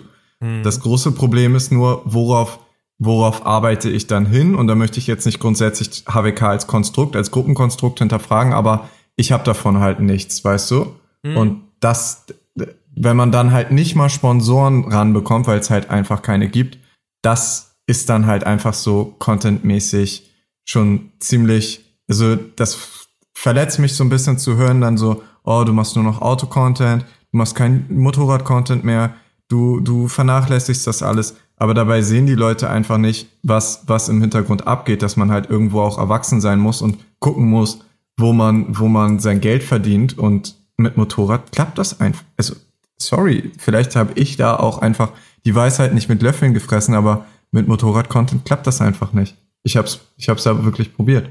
Am Anfang. Ja, beziehungsweise, dass du jetzt davon äh, auch leben konntest, nicht leben konntest, dass das HWK-Video so gut lief, ist ja auch so ein bisschen Learnings durch deine Autovideos ja auch so ein bisschen, oder?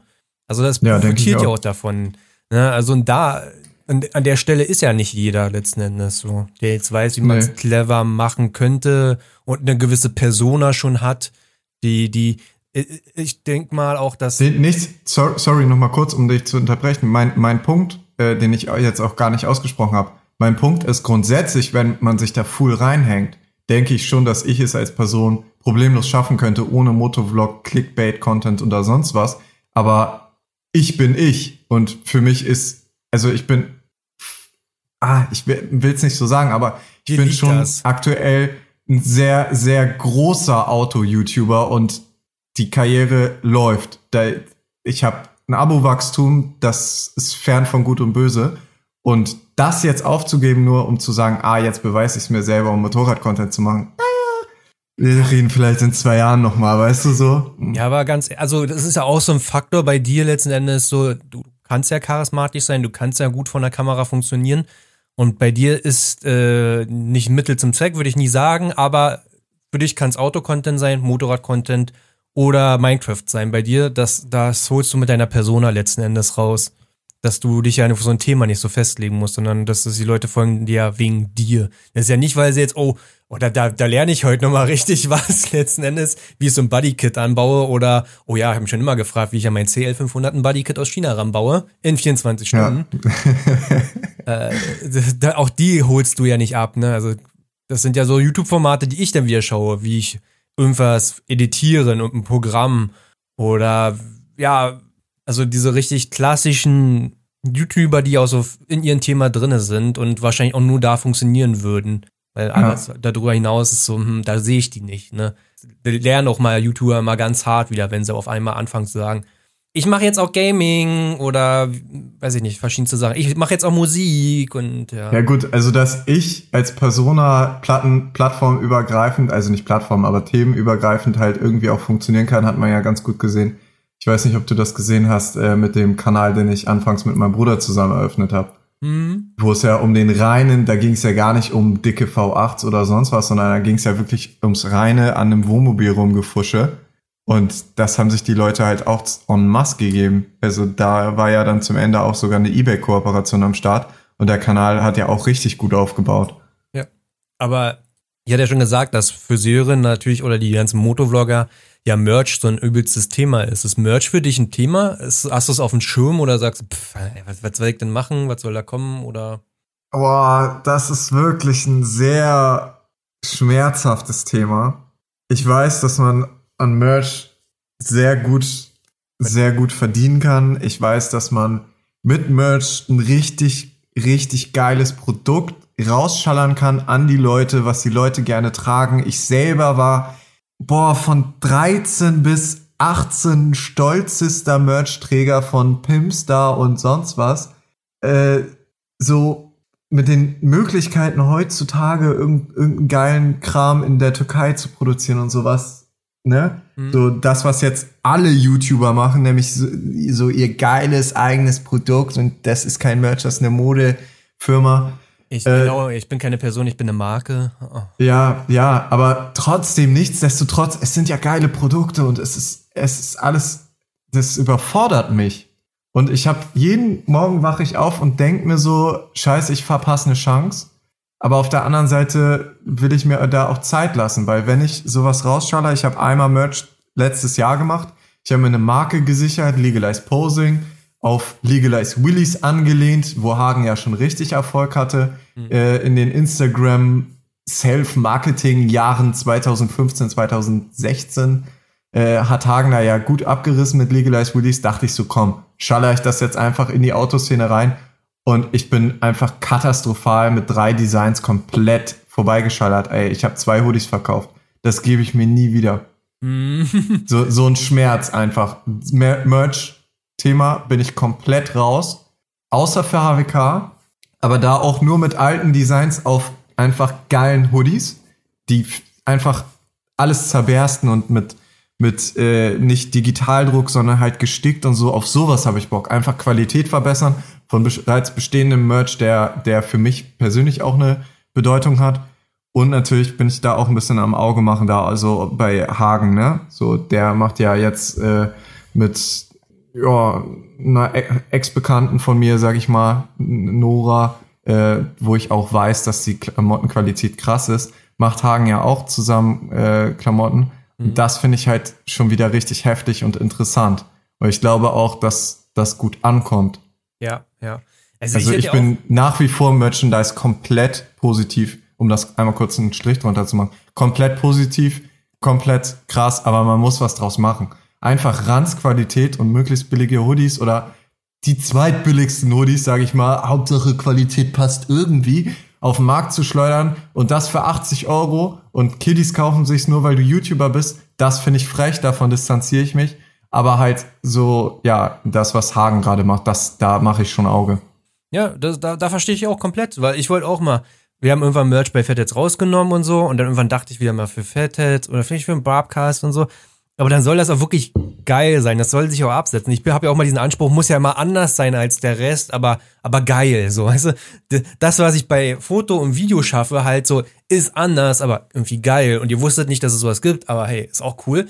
Und was gibt's natürlich genauso im Merch-Bereich, im Klamottenbereich. Aber ich ja, habe keinen komplett. Bock, mich damit reinzusetzen und hier Bestellungen zu machen. Erstmal gucken, ob da passt.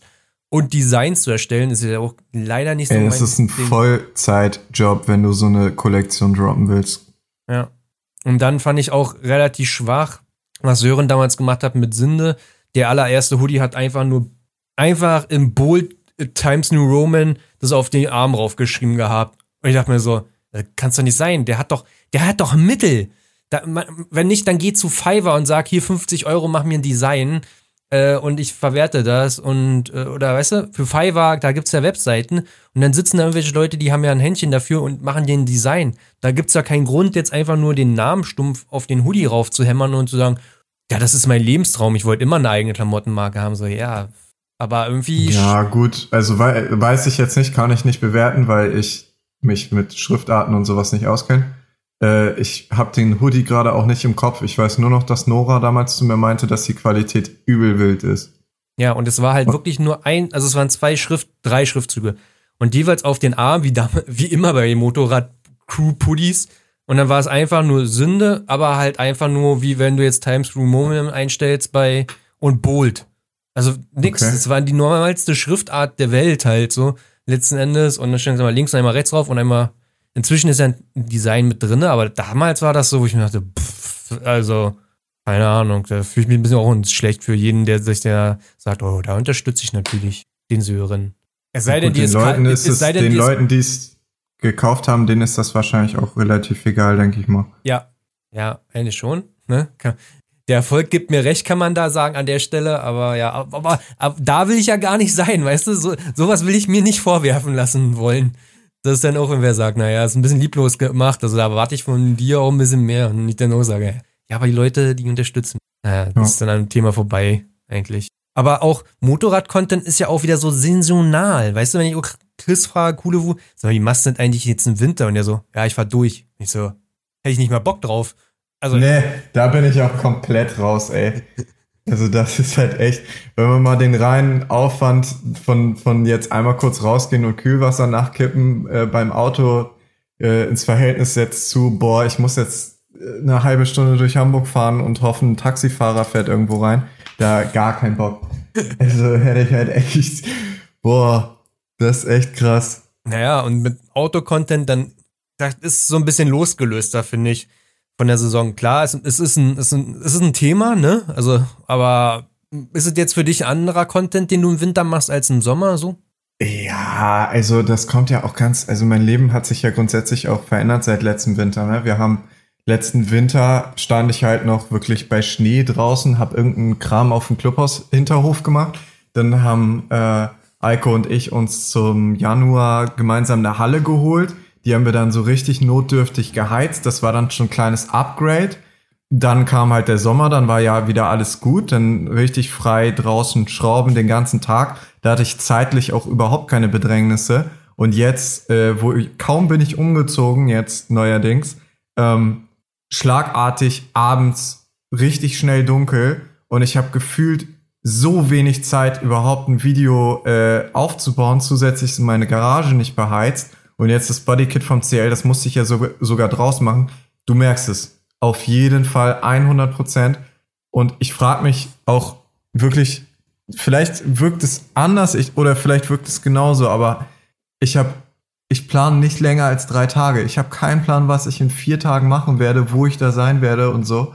Und das ist im Sommer nicht so. Im Sommer hast du eine richtige Weitsicht und bist locker auf drei Monate komplett contentmäßig endausgelastet, egal ob Corona ist oder nicht. Äh, auch so mit irgendwelchen Italien-Touren und hier mal auf dem Leistungsprüfstand und so. Und im Winter, es schläft ein, aber ich finde es nicht schlechter, weil halt zum Oktober, November, Dezember die Werbeeinnahmen dann natürlich hochgehen, weil zum Ende des Jahres halt alle nochmal richtig rausschallern. Und dann muss man halt, ja, kreativ sein und ganz ehrlich, bei den Autos gibt's ja auch genug Content. So, ja. ne? Es ist halt nur nicht so strukturiert. Aber eine beheizte Garage würde einiges ändern, oder? Ja, definitiv. Ich weiß auch nicht, warum sie den Heizkörper in meiner Garage hier ausgebaut haben.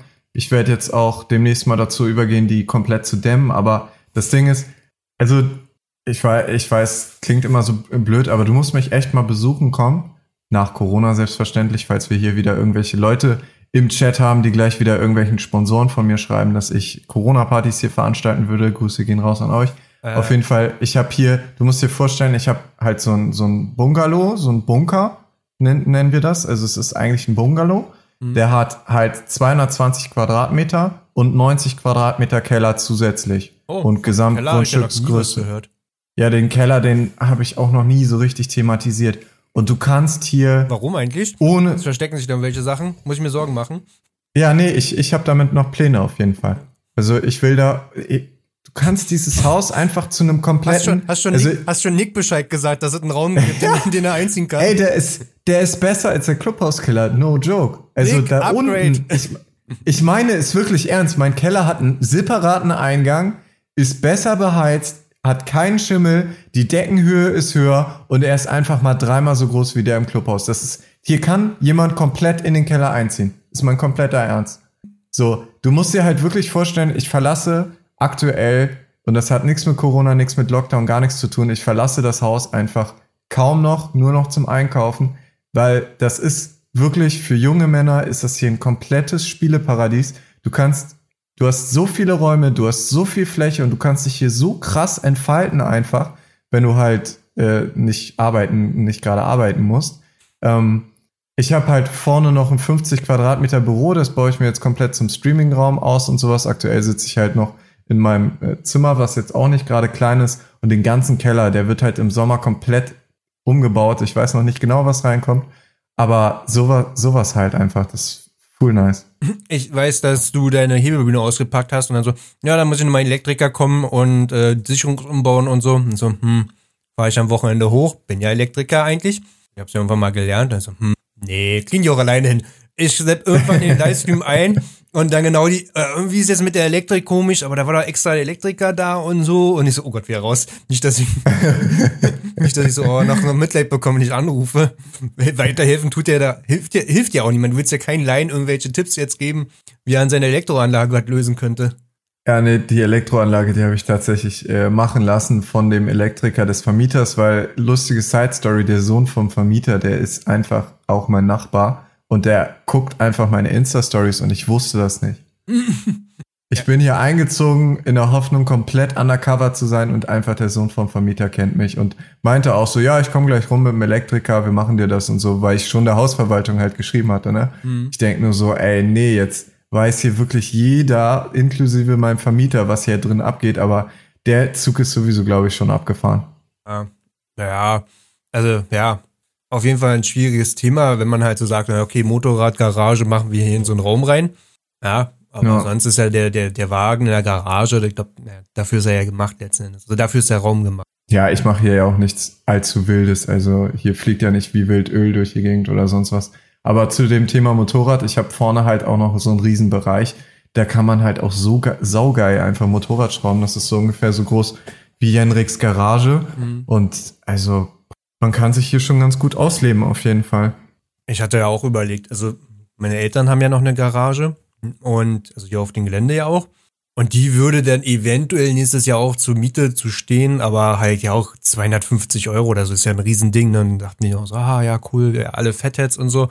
Und auf einmal kriegt der Fatheads da eine Garage und der und der und jetzt steht er mit Olli alleine und Olli auch so, naja, eher nicht. Jetzt überlege ich mir, mhm. ob ich so einen äh, Container mir besorge, also so einen Schiffscontainer und ja. da reinbaue. Mal gucken. Also lege ich dann ab. Ich wollte mir nächstes Jahr auch eine EXC kaufen und dann kann die nicht mehr auf dem Hof stehen wie die DRZ. Aber ja. Ja, da überlege ich auch. Schiffscontainer finde ich allerdings ziemlich cool. Ja, eigentlich sagen. schon. Äh, Tatsache ist die Anlieferung der teuerste, also der größte Faktor, kostentechnisch, aber auch überblickbar. Also ob du jetzt dir um so ein äh, Holz-Bungalow äh, kaufst im Baumarkt, die alle drei, vier Monate Lieferzeit haben, weil zu Corona-Zeit jeder auf die Idee kam, jetzt mal in seinen Geräteschuppen in den Garten zu bauen und dann das gleiche zahlst oder mehr, als wenn du dir einen Container bei Kleinanzeigen klickst mit einer Lieferung und du kriegst den ja immer für wieder verkauft. Dein Holzbungalow, den kannst du vielleicht runterbrennen im besten Fall in der Feuertonne. Ja. Ey, Hammer. Also da bin ich ja hier direkt auch am überlegen, meine Nachbarn zu nerven und mir so fünf von diesen Containern hinzustellen. so ein Containerdorf wie bei so einer Großbaustelle. Ja, komplett krass. Dann vermiete ich das noch als Airbnb unter, weißt du? Ja. ja, vor allem brauchst du keine Baugenehmigung oder so ein Schrund, ne? Also ja, eben. Das fällt ja alles weg. Ich kann mich ja mit Containern hier sogar komplett eindämmen, sodass die Nachbarn hier halt gar nicht mehr rüber gucken. Einfach so zwei Container übereinander, bam, Problem gelöst. Einfach so wie so eine Burg. Ja, Außen. ey, das sind schon wieder Faxen. Du, sowas darfst du mir nicht erzählen. Ich habe mit, mit, das mit Milan, geht schief. Ich habe mich mit Milan drüber unterhalten weil ich habe einen Kunden, das ist so eine Bierbrauerei in Berlin, schräger Restaurant. Und das Ding besteht nur aus Containern. Also Container aneinander geschraubt, Wände rausgeflext und so. Die haben jetzt Ey, krass. Ja, die haben nur Probleme mit der Elektroanlage oder mit ihrer Brandmeldeanlage, weil der Container ist schwarz gestrichen von außen. Das musst du dir vorstellen, da gibt's ja so Sommertage, ja. wo morgens 8 Grad ja. ist, arschkalt. Dann ballert die Sonne rauf und zieht das ganze Ding auf einer Länge von 50 Metern schon mal so 10 Zentimeter auseinander. Was reicht, dass das die Kabel aus dem Rauchmelder rauszieht und die Anlage auf Störung geht. Ja. Da, da, meinte Milan, ja, der ist ja schon günstiger, so eine Halle sich zu bauen. So eine, wo so normale, ja, weiß ich nicht, was sich so eine Kfz-Werkstatt hinbaut, ne? Ich so, weiß ich nicht. Ich, so, ich glaube, so ein Container, die kriegst du irgendwann mit Rabatt. Da zahlst du für die Container, glaub 80.000 plus Lieferung, 40.000 wird es so sein. Moment, Mila, nee, kriegst du günstig so eine Halle und dann guck, dann gibt's so Webseiten, wo du dir diese Hallen bauen kannst. auf der Webseite mit Preis allen drum und dran. Da kannst du so die konfigurieren, du kannst die Du kannst Fenster und Tore einsetzen und sowas alles. Du kannst den Dämmwert der Wände bestimmen. Ist auch nicht gesund, sowas zu wissen. Und dann so, ha, Uff. also ich könnte eine ganz kleine, genau, eine ganz kleine Garage bei mir auf dem Hof stellen mit einem, mit einem, mit einem, ja, ein Tor drauf, wo ein Auto reinpasst und so. Und dann sind wir bei hm, 30.000. Ah, ist eigentlich mit Dämmung, allen drum und dran. Naja, okay, jetzt nochmal die Heizleitung nach hinten liegen oder so. Oder eine kleine Gasheizung. Ah, weißt du, das ist ja Ja, komplett. Ey, krass. nicht Das so musst du mir auf jeden Fall mal schicken, die Seite. Äh, vielleicht frage ich da ja mal nach einer lustigen Kooperation an. Ich muss mal gucken. Ich habe das Milan, ich habe das alles mit Milan mal durchgerechnet. Wir haben verglichen, ob du 50 Container hinstellst, günstiger ist, als wenn du dir so eine Halle baust, Tatsache. Aber ja, das war Aber irgendwie so. 50 Container hast du auch schon eine Menge Platz, um deine Schrottautos da drin zwischenzulagern, die gescheiterten YouTube-Projekte. Ja. Ich weiß nicht, also wenn du vier, also ich glaube, die sind 2,50 Meter breit, nee, 2,80 breit. Und wenn du dann drei nebeneinander stellst, drei hoch, also sechs, damit die Hebebühne das Ding auch wirklich hochbekommt, eine komplett legitte Doppelgarage, glaube ich. Ja. Krass. Ja, ja, ja, ja. Das überlege ich, ob ich das nächstes Jahr mache dann und dann auch meine eigene kleine Garage mal hab oder Werkstatt. Siehst du, äh, hier, was ich mir noch aufgeschrieben hatte. Also, wenn du sagst, du planst nur drei Tage gerade den Content voraus, äh, macht das was mit dir oder siehst du den relativ entspannt entgegen? Oder ist das eher schon so ein, oh, weiß jetzt gar nicht, was das übernächste Video werden sollte? Du meinst Angst? Hm? Oder? Nee, Angst habe ich nicht. Ich habe Angst auf ganz lange Sicht, aber die existiert seit äh, Dezember. Seit, seit 24. Dezember 2019 habe ich Angst, dass das alles nur ein Hype ist und einfach wegbricht. Da hatte ich ein äh, sehr lustiges Gespräch auf jeden Fall mit meinen Eltern, die halt der Meinung waren, dass das alles nur ein Hype ist und ich bald wieder äh, ganz normal arbeiten gehen sollte etc. und mich mal um mein Studium kümmern soll. Hm. Und seitdem bin ich schon enorm halt am überlegen, was, wie das alles weitergeht. Aber ich denke mal, also, ey, ich, ich weiß nicht, inwieweit du dir auch die Kommentare einverleibst unter den Videos. Diese, Com diese Community darunter, die ist einfach so geisteskrank. Ich kann mir nicht vorstellen, wie das, wie das äh, halt ein Ende finden soll, solange man sich selber weiterentwickelt und sich auch äh, natürlich ein Stück weit treu bleibt. Also eigentlich als YouTuber, der regelmäßig Content macht, ist es schon schwer zu scheitern. Allein Broadcast. Beim Broadcast einfach wieder regelmäßig Content zu machen. Das ist schon, das ist also Erfolgsstrategie Nummer eins, einfach Regelmäßigkeit. Ob's Instagram Ja, ist, komplett. Ja. Regelmäßigkeit sowieso. Und se selbst wenn es nur ein Video die Woche ist, ich baller aktuell Vollzeit, also wirklich jeden Tag. Jeden Tag baller ich ein Video raus, manchmal noch ein Livestream zwischendurch und so. Das, das ist richtig ekelhafter Hassel. Aber so alle drei Tage ein Video, was du dann vorher zwei Tage produzierst, einen Tag schneidest, zwischendurch noch ein bisschen mit Kooperationspartnern rumtelefonieren, hihi, huhu. Da hast du eine ganz gute Auslastung, so sechs Stunden pro Tag, würde ich sagen, hast du so einen Arbeitsstress. Ja. Das finde ich persönlich sehr gesund. Jetzt aktuell ist halt komplett, komplett Vollzeit. Also jede einzelne Sekunde mache ich irgendwas. Jetzt gerade hier zum Beispiel sitze ich ja auch nicht als Privatperson Max, sondern ich sitze jetzt hier schon wieder als Max HWK, der natürlich irgendwo auch zeigen will, Hamburg Wheelie Kids lebt, ich komme zurück. Ich möchte hier auch noch äh, auf jeden Fall eine Ankündigung machen, was diesen ganzen Daily Hustle angeht ähm, und mich auch ein Stück weit rechtfertigen, warum ich jetzt mein Motorrad wieder verkaufe. Weil es mir einfach, weißt du, das sehe ich halt auch so als, Warte, warte, du verkaufst Ja. die 200er EXC? ja, Ich schreibe, Dilo sucht gerade eine. Echt. Ich bin kein, ich bin kein Meter mit der gefahren. Da kommt allerdings morgen schon einer. Oh. Ich hoffe sehr stark, dass er die auf jeden Fall mitnimmt. Ich schreibe sie. Nicht, weil sie irgendwie Kernschrott wäre oder so. Ich, ich habe keine Ahnung, ich bin die halt noch nie gefahren. Hm. Aber ich habe äh, auf jeden Fall mir vorgenommen, ich ziehe jetzt Daily Content durch Hm? bis zum 24. Dezember. Und dann hole ich mir eine brandneue 500er XC. Ja, mach mich neidig. weißt du, wie ich hasseln muss für meine scheiß E EXC? Ey, weißt du, wie lange ich davon träume einfach? ja. Ich habe das, also wirklich, es vergeht überhaupt ein Gespräch über Supermoto, wo ich 500er EXC nicht erwähne. Ich kann mich nicht erinnern, seit 2013 so ein Gespräch geführt zu haben. Ja, Einspritzer EXC ist halt, ne? Ja, Erstmal grundsätzlich. Ja. Das ist ja auch die, die, die sinnigste Sache. Das ist ja, da haben wir auch schon im Broadcast so viel drüber gesprochen. So, mit, mit jeder Woche, die ich arbeiten gehe, kommt mehr Geld zusammen, komme ich mehr an diesen Bereich von, oh, ich müsste mir jetzt keine 08er 11er EXC mehr kaufen, was ich eigentlich geplant habe. Oh, ich könnte ja so langsam mir eine Huserberg kaufen und dann, oh, die aktuellen Huserbergs, oh, langsam die TPIs. Ja, langsam kann ich, also langsam nicht, aber irgendwann bist du an dem Punkt, da könntest du neu kaufen oder kurz vor neu kaufen und das ist ja der logischste Schritt, den du machst, weil du, du weißt es ja am besten, eine Enduro, die du kaufst, also da, da musst du schon gut, wirklich clever unterwegs sein, auch dir eine Menge Sachen angucken und noch Nein sagen können, um dann irgendwann die zu finden, wo ein alter Mann sagt so, ja, habe ich mir mal gekauft, als fünftes ja. Bike, ist jetzt nicht so meins, 20 Stunden draufgefahren. Dann, dann sagst du, ja, nimm mich, so, weißt du? Ja, und jetzt, jetzt stell dir einfach mal vor, dass es halt der Vater, die, der das Ding verkauft ja. Oder allgemein auch, was mich das an Zeit und Nerven kostet, da die richtige Karre zu finden, um im Endeffekt irgendwie 2000 Euro zu sparen, die meine, die neue Karre gefühlt nicht mal einen Wertverlust hätte. Weißt du, wie ich meine? So, mhm. es ist finanziell, wenn man die Kohle hat, ist es auf jeden Fall das Klügste, denke ich, sich eine schöne 500er zu kaufen und dann auch wirklich nie wieder über dieses wirklich leidige Thema sich Gedanken machen zu müssen, zu reden, durchzurechnen oder sonst was. Ich will einfach, danach will ich auch nichts mehr hören. Weißt du, wie ich meine? So, ich bin einfach durch da mit dem Thema. Wie ich bin glücklich. Du? Also ich denke, ich denke wirklich, ich bin dann glücklich. Endlich. Ich habe dann endlich meinen Frieden gefunden. Also, also im Prinzip EXE kaufen, 500er auf Supermoto. Thema Supermoto ist abgeschlossen, ohne nach links und rechts weiter zu gucken. Oder generell ist eine Frage zu stellen. Meinst du das so? Ja, und das Ding wird, das Ding wird aber auch einfach behalten.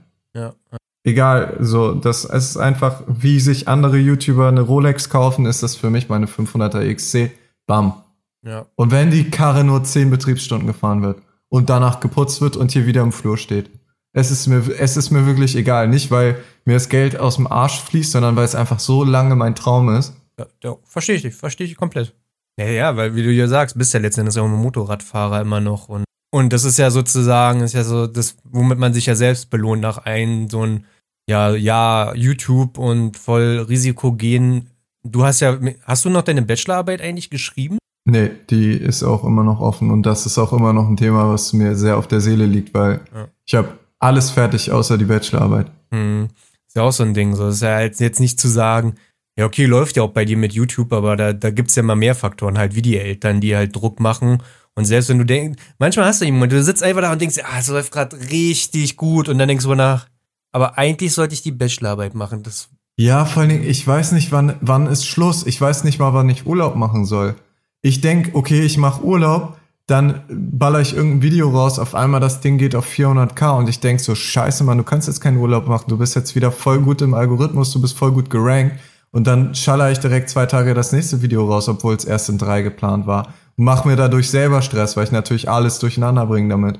Und dann auf einmal sitze ich da wieder und stream wieder live am nächsten Abend und es, es nimmt kein Ende. Jetzt gerade so im Dezember nimmt das wirklich so richtig sein Zenit ein. Mhm. Ähm, nicht nur Abo-Wachstum, also ne, so alles. Klicks, Abo-Wachstum, Eigenmotivation, Selbstständigkeit, Eigenverantwortlichkeit, hier selber zu sitzen in diesem, also ich habe natürlich einen Mitbewohner, aber äh, das ist ja auch ein Riesenschritt jetzt zum ersten Mal lebe ich gefühlt komplett alleine, auch wenn hier einer mit im Haus lebt. Aber das Haus ist so groß, wir laufen uns gefühlt wirklich nur beim Frühstück über den Weg. Naja, und, und der, der, der Faktor ja auch wieder, ne, im Dezember wieder zu hasseln, um dann auch vielleicht äh, zu Hause dann zu Weihnachten zu sitzen und sagen, naja, aber eigentlich läuft's so. Ne? Also ja auch anderen Leuten vielleicht was zu beweisen, die jetzt natürlich nicht so an dich glauben. Sowas kann ja auch unglaublich antreiben, halt. Sehr viele Faktoren, die auch für viele ja, YouTuber Fall. ja auch so ein Ding sind. Der, das, also viele YouTuber, YouTuber sagen ja auch da, in ihrem Umfeld hatten sie einfach Leute gehabt, die nicht an sie geglaubt haben und dann wollten sie den beweisen halt. Ja, fühle ich, fühle ich zu 100 Prozent, aber das Umfeld habe ich gefühlt schon gar nicht mehr. Also ich habe auch, das ist halt so ein bisschen das, was die Gangster-Rapper immer alle auf ihren Texten sagen, von wegen, äh, jeder macht Auge und das Umfeld verändert sich und so. Das merkt man zu 100 Prozent ohne jetzt irgendjemanden von früher irgendwie angreifen zu wollen oder so. Aber man merkt einfach, welche Leute sich noch regelmäßig bei einem melden, mit welchen man rumhängt, mit welchen man auch nach langer Zeit wieder ganz normal gelöst reden kann und welche Leute halt wirklich so komische Kommentare bringen und sowas, hm. wo man einfach nur so denkt, so, ey, wo man denen wirklich ins Gesicht guckt, in die Augen guckt und einfach so sieht, dass sie gar nicht so Bock auf dich haben. Also Missgunst halt letzten Endes so. Also, ja. ne? Hast du eigentlich noch ein Auge auf die Szene? Guckst du jetzt eigentlich noch an, was bei uns passiert? Du meinst allgemein in der ganzen Supermoto-Szene? Ja, Supermoto-Motorrad-Szene. Ähm, um ehrlich zu sein, nein. Ähm, aufgrund dessen, dass äh, rate ich auch die ganze Zeit den Jungs bei HWK oder meinen Jungs bei HWK, äh, nach links und rechts gucken, ab und zu ist okay, aber nicht drin verlieren, sondern auf den eigenen Scheiß äh, konzentrieren. So, ich würde sagen, ich mache einmal im Monat einen kompletten Overwatch und dann gar nicht mehr. Das ist ja auch dieses, das war ja schon immer auf meinen Instagram-Kanälen. Jetzt mittlerweile habe ich ja mehrere in Content-Gruppen unterteilt, aber das war ja auch schon immer das, was so meine Kanäle ausgezeichnet hat, dass ich halt wirklich nur auf unser eigenes Ding geguckt habe und auch nur das abonniert habe, weil ich mir diese Flut an Nonsens, ohne jetzt irgendjemanden angreifen zu wollen, nicht geben wollte. Weißt du, dieses, es sind ja sehr viele in den oberen Bereichen, in den oberen Abonnentenbereichen, die sich alle gegenseitig abonniert haben, alle gegenseitig auf die Stories rea reagieren, reposten, pushen, bla bla bla. Ey, wenn man da gelandet ist, ist man meiner Meinung nach ganz unten gelandet. Ja, wenn du nur noch auch nur noch guckst, was der Rest gemacht hat, um das, um da gleich zu ziehen. Weil du das Gefühl ja, hast. Und das macht auch meiner Meinung nach im Kopf ganz viel kaputt. Dass man denkt so, hä, Alter, wo hat er, wo hat er das denn jetzt schon wieder her oder sonst was, weil auf Instagram sieht man nicht, was im Hintergrund abgeht. Man sieht immer nur dieses rausgeflexte. Deswegen hasse ich auch nach wie vor Instagram über alles. Aber man braucht es halt leider wirklich. Ähm, für mich ist es eine Art Tagebuch mhm. aktuell und eine sehr gute Werbeplattform, weil das natürlich gut äh, in Kooperation kommt, wenn man ein großes Instagram hat. Aber an sich die Plattform Schmutz. Ja, ja. Ist, also ich bin der größte Verfechter inzwischen von TikTok geworden, wo Leute mich mal angucken, wo ich mal sage, Reels, das ist einfach nur Schmutz und warum benutzt ihr das? Und dann immer alle sagen, ja, warum soll ich TikTok benutzen? Warum solltest du TikTok benutzen? Warum, äh, warum solltest du Instagram benutzen, frage ich mich da. Warum solltest du diese Plattform, die ihr Machtmonopol so stark ausnutzt, auch gerade diese Content Creator ausnutzt, die Leute, die ganz früh dabei waren, die guten Content gemacht haben, die Leute, die die auf die Plattform gebracht haben. Die, die Celebrities, die kamen erst später. Die kamen erst 2015 und 16. Aber anfangs waren es halt die Content Creator, die diese Plattform groß gemacht haben. Wozu? Leute wie ich haben mal ihren Content hochgeladen, kriegen jetzt den letzten Dreck als Werbeanzeigen angezeigt. So, dafür hat diese Plattform ja. groß gemacht. War fuck it, Alter. Und ich will doch nicht, dass die größer wird oder mindestens so groß bleibt. Ich will, dass die disrupted werden halt so. Sei es halt ein chinesisches Unternehmen wie TikTok oder so, aber weil da ist gerade der viel bessere Content, videotechnisch. Natürlich sag ich ja, fuck off, Reels, TikTok ist der Shit. So, also. Ja, also von mir wird auch nie ein Reel kommen. Also, ja. Wie kam das eigentlich? Aber ich lade auch keine, ich lade auch kaum Bilder hoch. Also das, ich bin halt der reine Storytaker und das könnte ich halt auch auf Snapchat machen oder sonst was, ist mir egal. Stories feiere ich, äh, weil sie, das ist mein, das ist mein, mein Blick, weißt du, das ist so meine, mein Leben.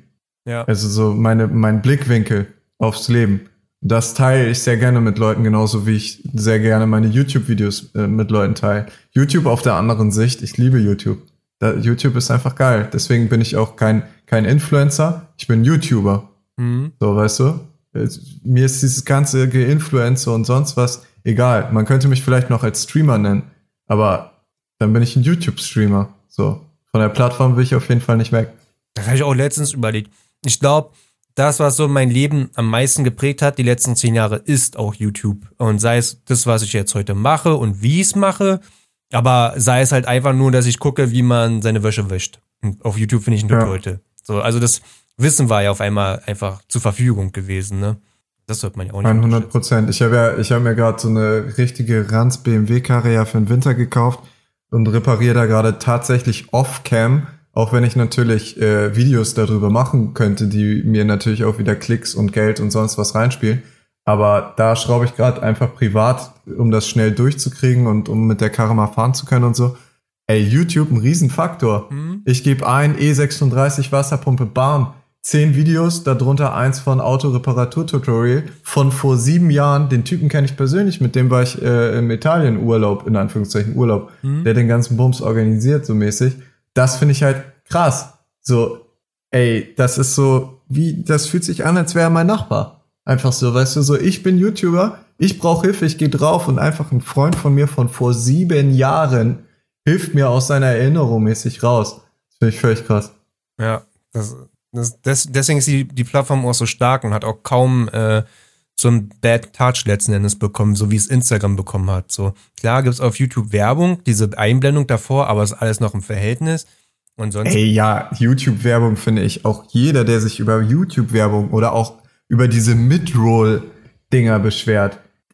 Ey, da hab, hatte ich auch bevor ich Creator war, noch nie Verständnis für, für Leute, die sich darüber beschwert haben. Ich habe seit vier Jahren kein Fernseher mehr. Und ich habe letztens oh. bei meinem Vater über die Dings geguckt, über die Schulter geguckt und gesehen, was da für eine Werbebombardierung, Reizüberflutung vom untersten Niveau abgeht.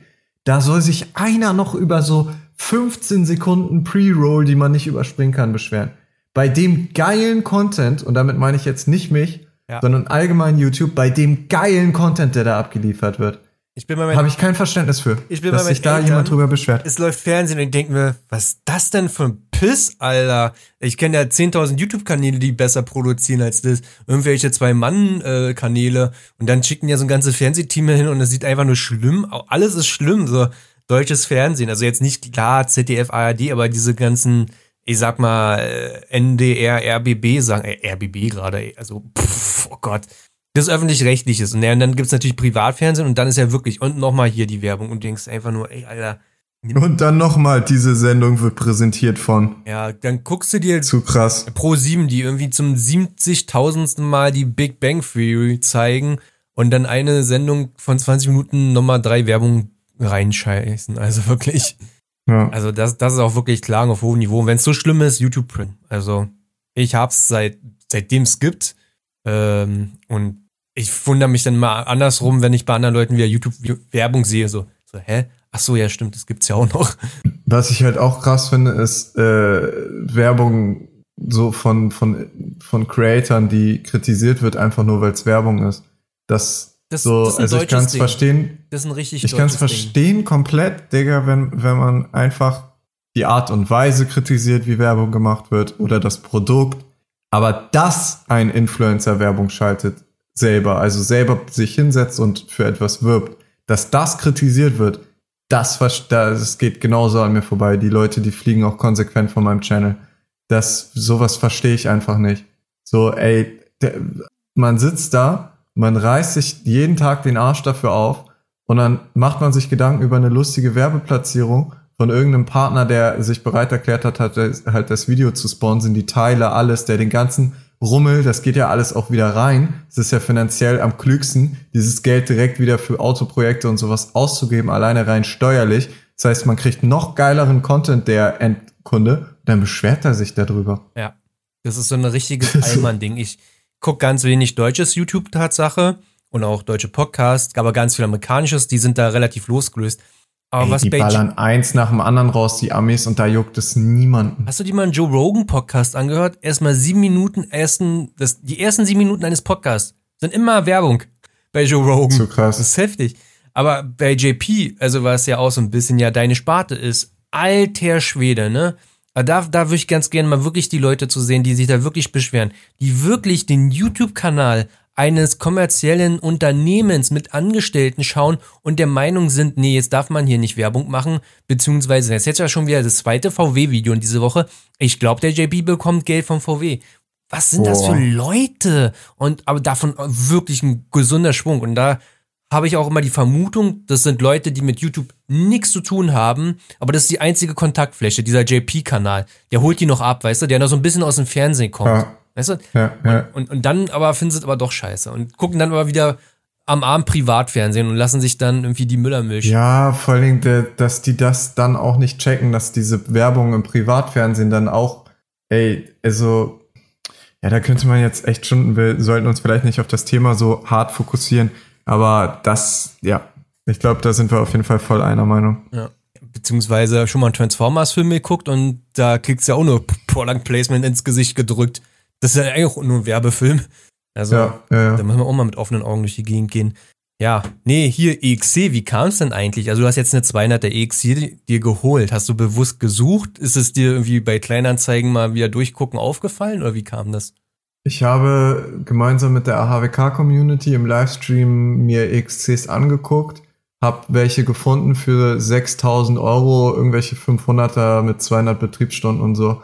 Habe dann sehr lange finanziell abgewogen und beschlossen, erstmal aufgrund meines damals anstehenden Umzuges die äh, Füße jetzt einigermaßen stillzuhalten, mit 6000 Euro Bikes kaufen.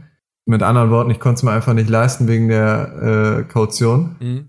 Und dann kam es so, dass wir HWK intern dann äh, so, ja, so eine kleine Rederunde hatten darüber. Streit ist es nicht, sondern mehr so, ja, Max, warum bist du so sprunghaft? Warum erst das? Man freut sich und dann sagst du so, ja, nee, jetzt doch nicht und so.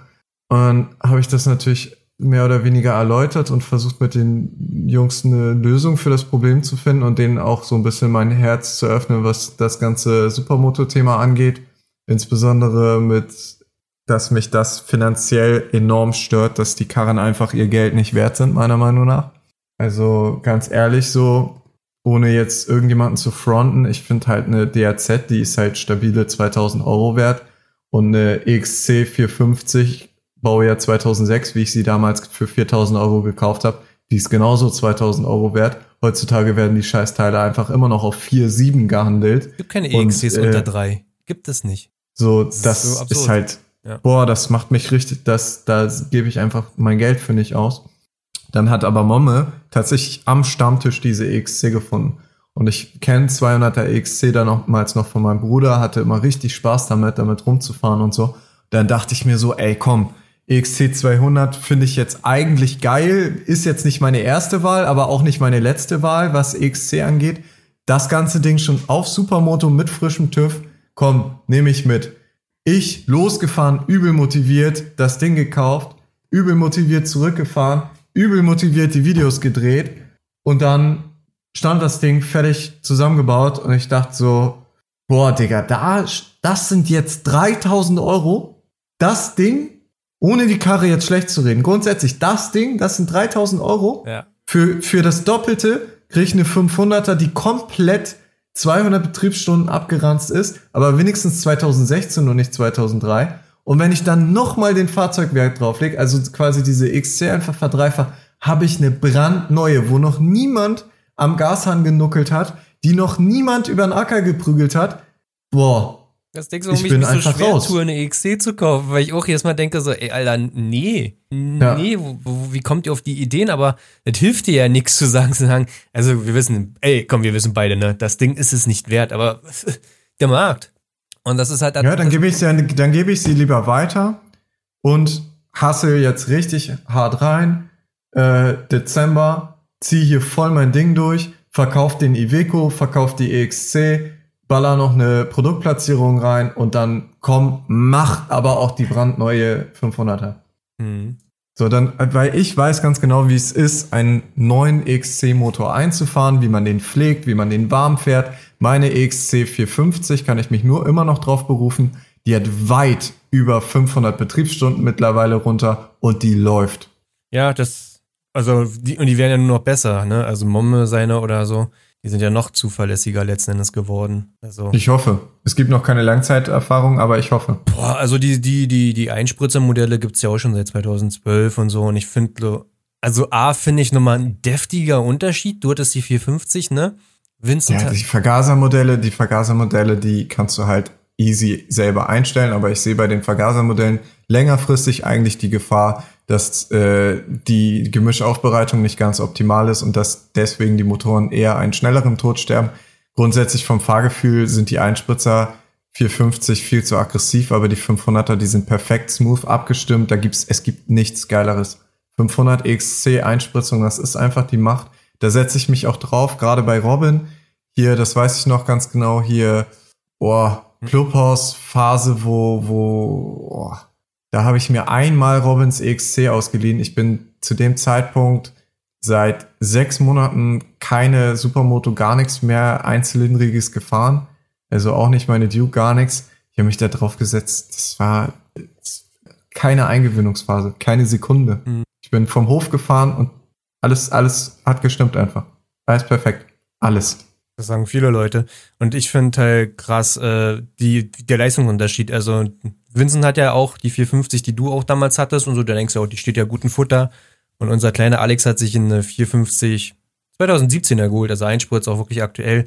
Junge, ich habe die fast geloopt bei 120, um die aufs Hinterrad zu bekommen im fünften. Da dachte ich so, okay, da muss man aber jetzt schon mal ziehen hier. Und er war wirklich kurz davor, das Ding einfach komplett wegzuschmeißen wie so ein Anfänger, weil ich einfach als DRZ-Fahrer erst recht komplett überfordert war, dass das Ding dir ins Gesicht springt, immer noch bei 120. So, und denkst einfach, hä, ja. also bei Vincent sein ist jetzt nicht so krass. Also, und da, also mehr Leistung und standfester ist immer eine gute Kombination eigentlich.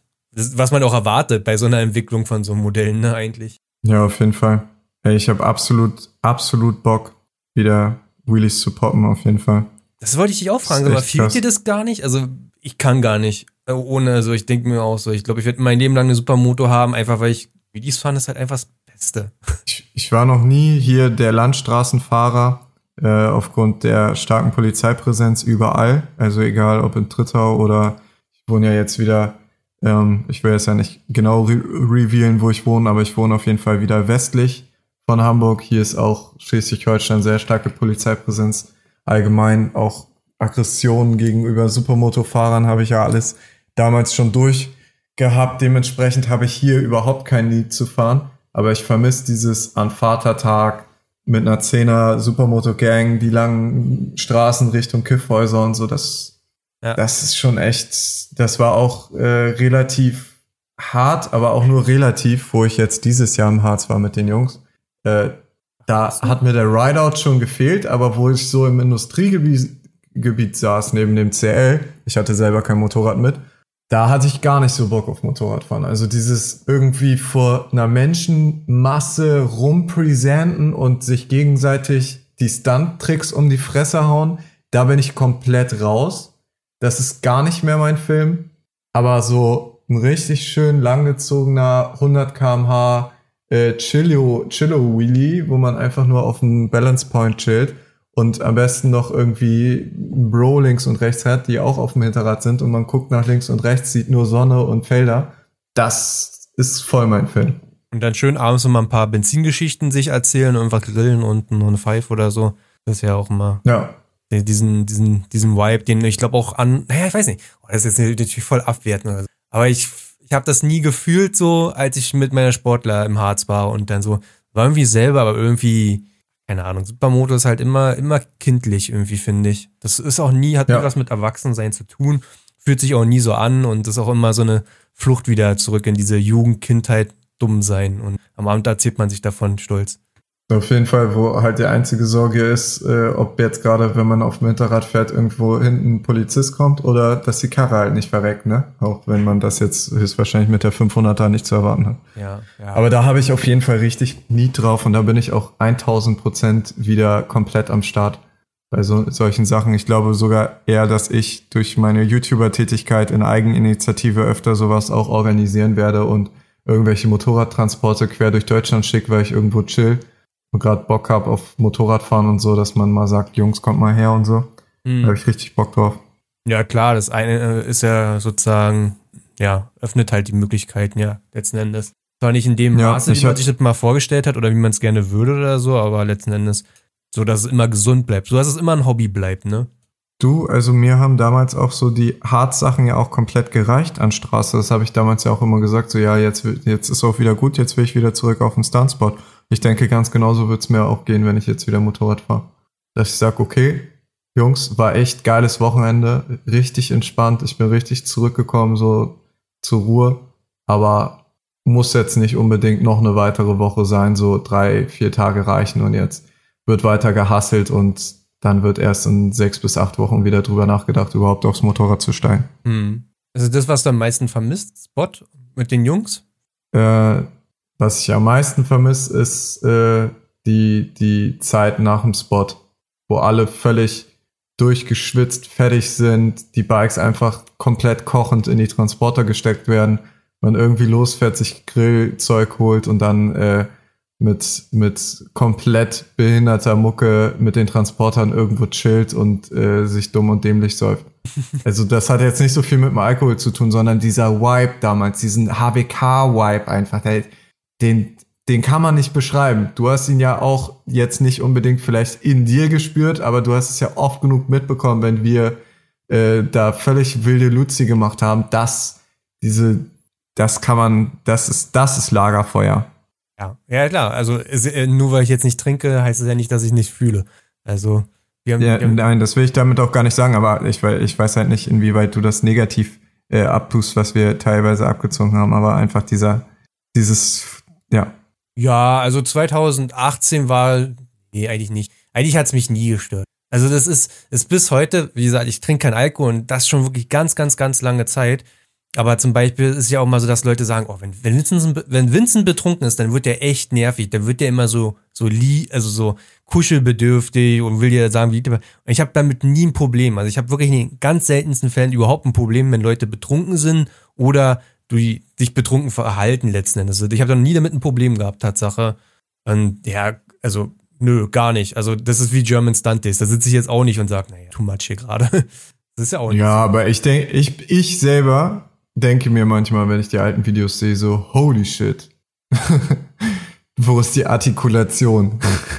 ja, aber das gehört doch dazu. Also, das will man ja auch haben. Man will ja doch irgendwo auf wie fünf Jahre alte Videos zurückgucken und egal, ob es jetzt, ja, einfach zurückgucken und zu sagen, ja, okay, nee, das ist schon eine andere Person damals gewesen und heute so nicht mehr. Das, das will man ja wohl haben. Ja, ja, nee, das stimmt. Also da merkt man auf jeden Fall einen Fortschritt. Aber das ist auf jeden Fall krass, was ich, was ich richtig krass vermisse mit den Jungs einfach zusammen so und äh, zusammen grillen, chillen und so. Dieses ganze irgendwo in irgendwelchen Clubhäusern sitzen und so, das ist gar nicht mehr mein, also das war mein Film, wo wir eingezogen sind, dachte ich so, das wird voll mein Ding. Aber das, ab dem Moment war alles beschissener.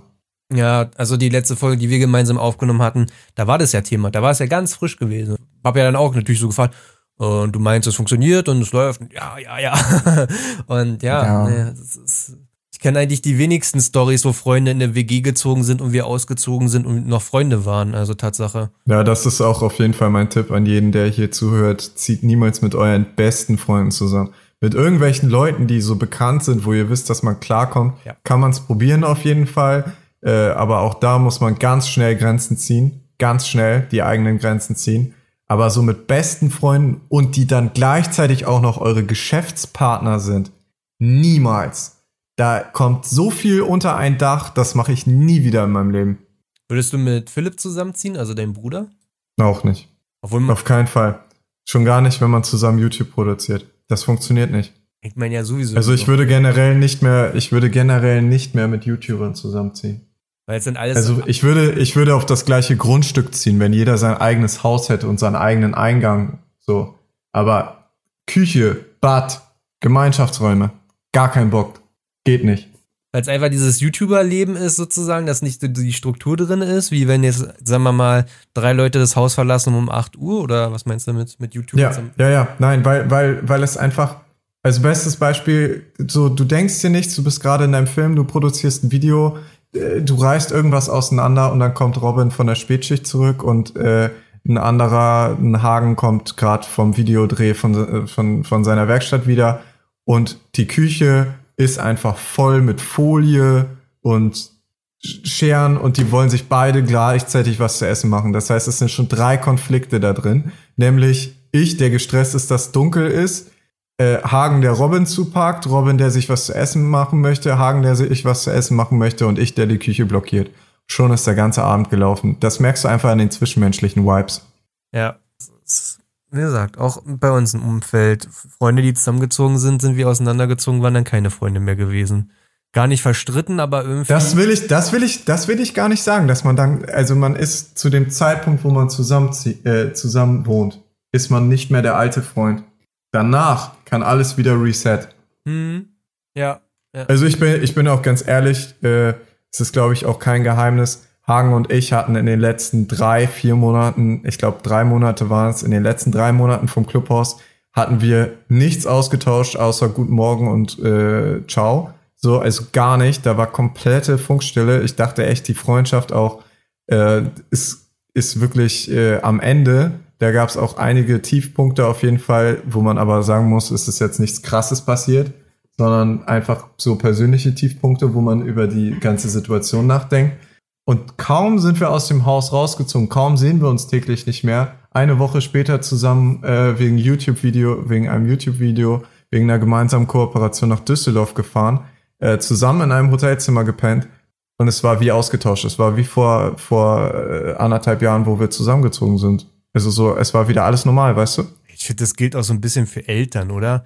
Also wenn du halt so schon erwachsen bist und noch zu Hause wohnst, da hast du ja genau das gleiche irgendwie. Da ist so eine Spannung da, du hast deinen Rhythmus, deine Eltern haben ihren Rhythmus. Also bei mir war es so gewesen. Da war erstmal ausgezogen, dann war ein halbes Jahr Ruhe. Und seitdem ist habe ich echt ein cooles Verhältnis mit meinen Eltern. Oder also die Zeit, wo ich dann noch erwachsen war und zu Hause gelebt habe, war echt so, reicht dann aber auch. Cool für jeden, ja. der da mit seinen Eltern klarkommt. Also solange du mit deinen Eltern klarkommst, würde ich auch mal sagen, ja, dann bleib so lange zu Hause wie geht und nimm das ganze Geld mit, was du verdienst und nicht für eine Mietwohnung ausgeben musst. Aber ja, fand ich auch. Ja, definitiv. Aber dieses Zwischenmenschliche, auch gerade mit mehreren Charakteren und dann auch noch YouTuber, die ja alle ihr eigenes Ding im Kopf haben und so, das funktioniert grundsätzlich nicht. Das ist, also zumindest es ist eine sehr hochexplosive Mischung. Ja. Und wenn dann noch Mädels dazu reinkommen, dann ist wirklich alles vorbei. Also wirklich, dann ist alles, dann kannst du das ganze Haus nur noch anzünden. Wenn du dann irgendwann deinen dein, dein Duschdas suchst und sie hat es einfach weggepackt, weil da jetzt ihr Zeug steht und du denkst so, Yo. Scheiß Ernst. Oder wenn dir irgendein Mädel sagt, du sollst mal deine eigene Küche sauber machen. da geht's halt richtig los. Ja. Also da treffen dann halt auch so Welten aufeinander. Das unschön. Siehste? Also du musst sagen, wenn du keinen Bock mehr hast. Ne? Ich habe hier, ich habe mir die fünf Minuten vor dem Broadcast Zeit genommen, habe hier Fragen aufgeschrieben und hätte noch, wenn du möchtest. Nö, alles gut. Ich würde nur einmal kurz meine Pizza holen, weil ich kriege langsam Hunger. Ist sie jetzt seit den zwei Stunden im Ofen oder? Nein, nein, nein. Die liegt kalt in der Küche, aber ich renne einfach kurz und hole die. Kein Problem. Okay, bis gleich. Jo.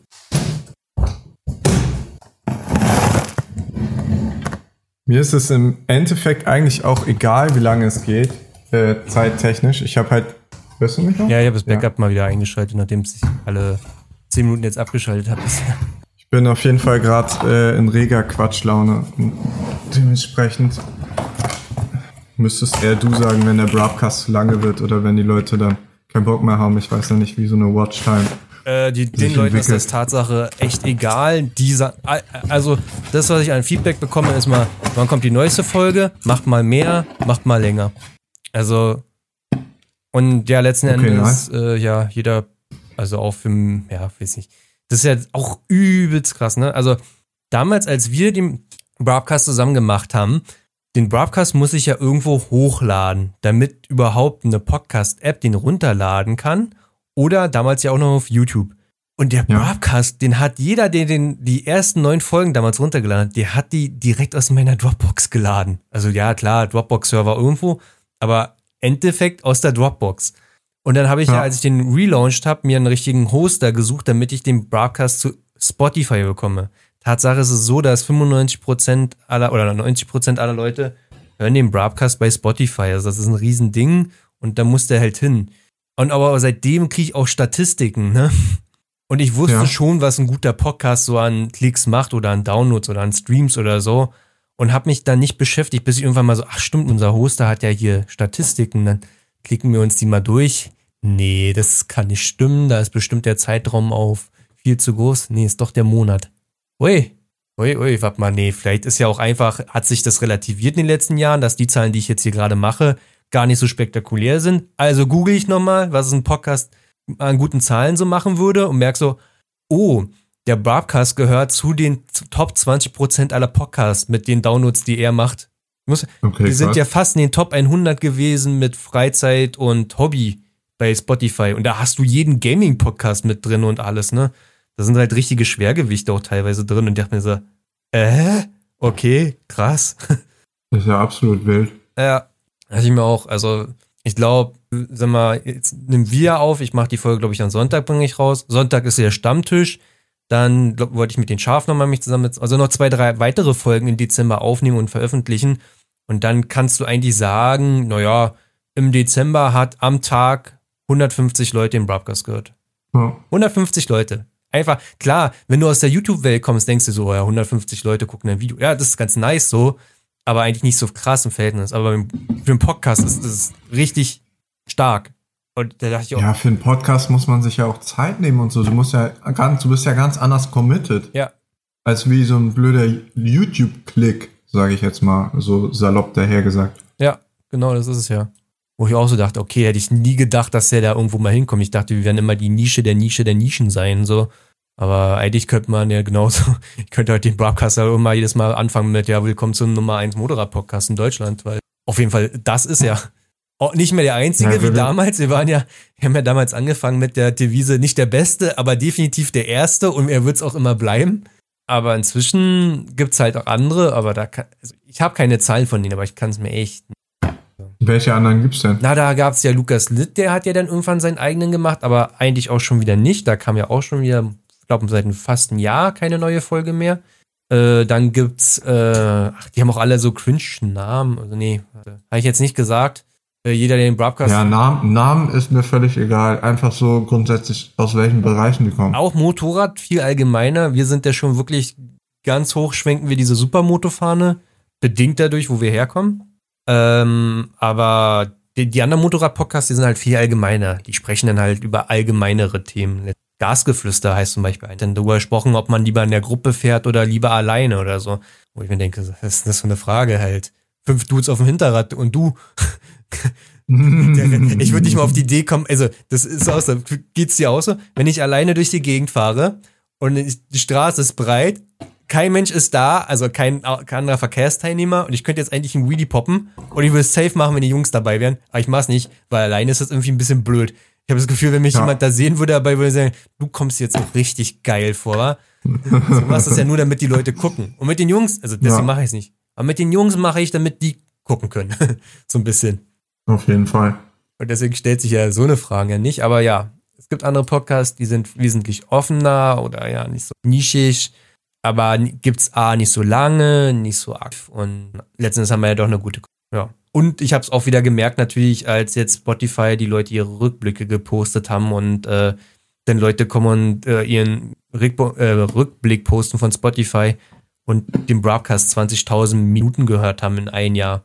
Wenn ich so. Alter. Dann habe ich mal zusammengerechnet, wie viele Minuten jeder Broadcast, also wenn du alle Broadcast-Folgen nimmst und die in Minuten zusammenrechnest, dann kommst du auf 1800 oder so. Und dann kommen Leute und haben 20.000. Ja, es gibt Leute, die hören sich Folgen öfter an. Und nee, echt? Ja, es, ja, halt Polizeigeschichten oder die Trips in den Harz damals mit Max, die höre ich öfter. Ja. Was? Und ich bin ja schon jemand, der richtig viel Podcast hört, aber ich, ich kann die Podcasts, die ich an einer Hand äh, kann, die Podcasts, die ich doppelt gehört habe, kann ich an einer Hand abzählen. Aber gut, jeden seins, ne? Also. So wild. Ja. Ja, und YouTube inzwischen, ich habe es nicht öffentlich jetzt gemacht, aber im Prinzip wird der Podcast vor den Stammtisch jetzt rauskommen, aber Alter, ich habe irgendwann nur noch Hassel gehabt, mit YouTube das rauszurendern, dann gab es nur noch Audioprobleme und ich frage mich inzwischen eigentlich, wozu mache ich das? Das ist ja nicht mehr 2018, dass du den Leuten erstmal das Thema Podcast nahebringen musst. Inzwischen wissen ja die Leute, was ein Podcast ist, ne? Ja, ich glaube, Spotify ist da, um ehrlich zu sein, auch die bessere Wahl. Das, ey, die haben ja auch so stark investiert, ne? Die haben ja den Joe Rogan Podcast ge gekauft, ne? Ich glaube, für ein Jahr erstmal, exklusiv. Hast du es mitbekommen? Nee, das habe ich nicht. Die haben den Joe Rogan Podcast geholt. Das ist gekauft. Das ist der größte Podcast, den es gibt. Das war ein amerikanischer Interview-Podcast und so, aber bei denen sitzen dann halt Leute wie Joe Biden, Elon Musk, ähm, Edward Snowden. Und mhm. auch immer so drei Stunden Podcasts, also richtig Deep Dive. Und der hat einen Deal eingegangen mit Spotify. Ein Jahr exklusiv Spotify und Spotify hat gezahlt 100 Millionen. Alter, was? ich dachte nur so, das ist auch echt ausgesorgt. Und dann habe ich mal so ein bisschen mehr geguckt und äh, was, an, was Joe Rogan an Aufrufen macht. Und der hat selber irgendwann mal, glaube ich, gesagt, dass er im Monat 30 Millionen Downloads macht. Und jetzt rechne das mal wieder zusammen auf ein Jahr. Und dann nimm die Summe 100 Millionen im Gegensatz dazu und dann denkst du, ja, okay, ist schon echt, ist in Ordnung. Also lohnt sich für Spotify. Ja, vor allem nicht nur das, auch mit der Reichweite, wenn dann eine Werbeplatzierung da reinknallt. Das ist, ist ja alles vorbei. Das ist es ja. Joe Rogan macht ja bis heute die behindertsten Werbepartner. Das ist dann halt One Dollar Shave Club oder so, die ich in jedem Podcast höre. Ja, ihr mittelmäßige Podcast hat dann den ersten Werbepartner, das ist One Dollar Shave Club. Und Joe Rogan macht das bis heute. Und ich denke mir so, der könnte auch für Audi Werbung machen oder so. Aber. Ja, kommt ja auf den Kontaktpreis an, wenn Audi natürlich nur die Hälfte Kontaktpreis zahlt. Ja. Und One Dollar Shave Club sagt, na, okay, wie eine neue Joe Rogan Folge, neue fünf, also 5000 neue Kunden, wunderbar. Ja, ja, ja, klar. Das ist echt krass. Auch mit, ich habe ja jetzt einmal für Zaster Werbung geschaltet. Das, das war ein richtig langer interner Prozess bei mir, muss ich sagen.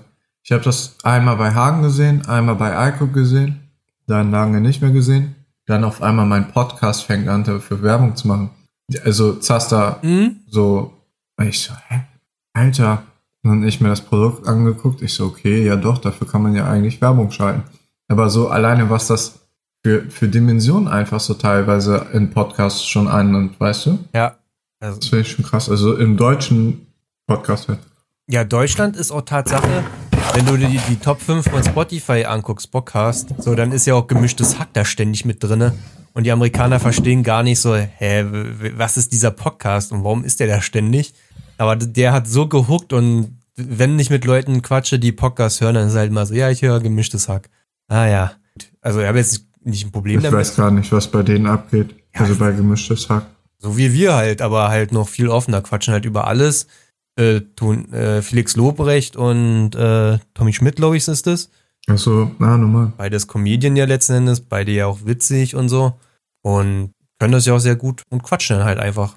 Hören sich die Leute halt an. Aber es huckt bei so vielen Leuten letzten Endes. Ich glaube, das ist auch so ein Podcast, wo mich interessieren würde, wie viele Frauen das hören. Weil beide also ich kenne auch ganz viele Frauen, die mir sagen, wenn ein Podcast, dann die beiden. Dann überlege ich immer auch so ein bisschen, ob das das Äquivalent ist für, weiß nicht, Booby-Streamer oder so ein bisschen bei Twitch oder so, weißt du, so, ja, ja, die gucke ja. ich mir bei Twitch an, weil äh, ich finde sie hübsch.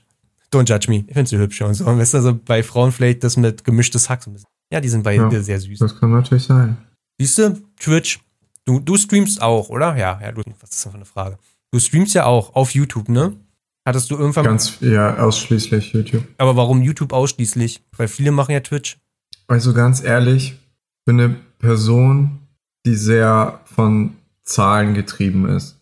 Und ich habe damals, wo ich 10.000 Abos gemacht habe, habe ich auf Twitch vor 48 Leuten gestreamt und habe meine Monetarisierung bekommen. Bis jedes Mal in meiner Insta-Story, die sich damals 15k Leute angeguckt haben, oder 20, nee, 15, ähm, habe ich es immer angekündigt. Und so, die Zahl ist einfach mickrig im Vergleich zu dem, was damals passiert ist, wenn ich so, ich glaube, mit 20k bin ich dann auf YouTube online gegangen und hatte direkt 2000 Leute im Stream. Ja. Alleine das, alleine daraus resultierte dann schon die Motivation. Zusätzlich, also seitdem war ich keine Sekunde mehr auf Twitch. Zusätzlich äh, ist es natürlich, wenn du YouTuber bist und jeden Tag ein YouTube-Video produzierst, bist du, wenn du bei YouTube live gehst, viel näher an deiner eigentlichen Community, als wie wenn die erstmal noch eine Plattform wechseln muss. Und also sie kriegen es halt direkt damit. Mhm. Das ist auch der Grund, warum ich und deine Livestreams sehe und von meinen anderen Freunden, die auch live sind, es nicht sehe, weil ich bin nicht auf Twitch. Ich gucke mir abends, gehe ich ja. auf YouTube und äh, gucke durch meine Abo-Box und wenn du live bist, dann bist du live, dann klicke ich da rein halt so. Das ist ja auf. Ja. Und zusätzlich kommt es natürlich noch dass YouTube diese Livestreams enorm pusht. Ja. Also ich sag, ich, ich sag jetzt einfach mal eine Zahl und mich hat das umgehauen, wo ich das realisiert habe. Ich habe einfach einen Stream gemacht. Also ich sag, ich sag mal so, vor im Juni, wenn du dir meine, wenn du dir meine Social Blade Statistiken anguckst, dann siehst du, dass ich im Juni absolut geisteskrank ausgerastet bin, äh, was Klicks und Abos und alles angeht, wo ich den CL gekauft habe. Hm. Und jetzt nochmal noch krasser ausraste. Und im Juni war ich stolz wie Bolle, wenn ich ein, wo ich mein Video geschafft habe, auf 100k zu pushen in unter 12 Stunden. Ich war sowas von stolz. Das war echt krass. So, jetzt behalt einfach mal diese 12 Stunden im Kopf. Heutzutage, jetzt das letzte Video, kann ich, kann ich ganz kurz gucken. Das letzte Video hat in 5 Stunden 42 Minuten jetzt gerade die 100k geknackt. Nice. Also 101k in 5 Stunden 40. Das ist ja schon eine enorme Steigerung. So, jetzt habe ich aber zwei Stunden live gestreamt vor zehn Tagen, wo ich das Bodykit, wo ich den CL auseinandergerissen habe. Und da sind einfach in zwei Stunden 100.000 Leute durchgeflogen durch den Stream. Ja, ich kann deine Und deswegen, deswegen bin ich auf YouTube. Weil das ist meine Community. Erreich mal bitte 100.000 Leute in zwei Stunden, die sich das auch im Durchschnitt dann noch 14 Minuten oder so angeguckt haben. Im Durchschnitt. Ja, ja vor allen Dingen. Das ist, das geht, diese Zahlen, die gehen, also wie gesagt, ich bin zahlenfixiert. Aber das ist halt außerhalb, würde ich sogar fast behaupten, außerhalb von jeglicher menschlichen Vorstellungskraft. Ja, ja, genau. Da kann man gar nicht diese Vergleiche mehr anziehen. So viele Leute in einen Raum oder das ist wie die Arena ausbuchen. Aber A, es macht halt ultra Sinn. Äh, Es würde ultra unsinnig sein, auf Twitch zu gehen.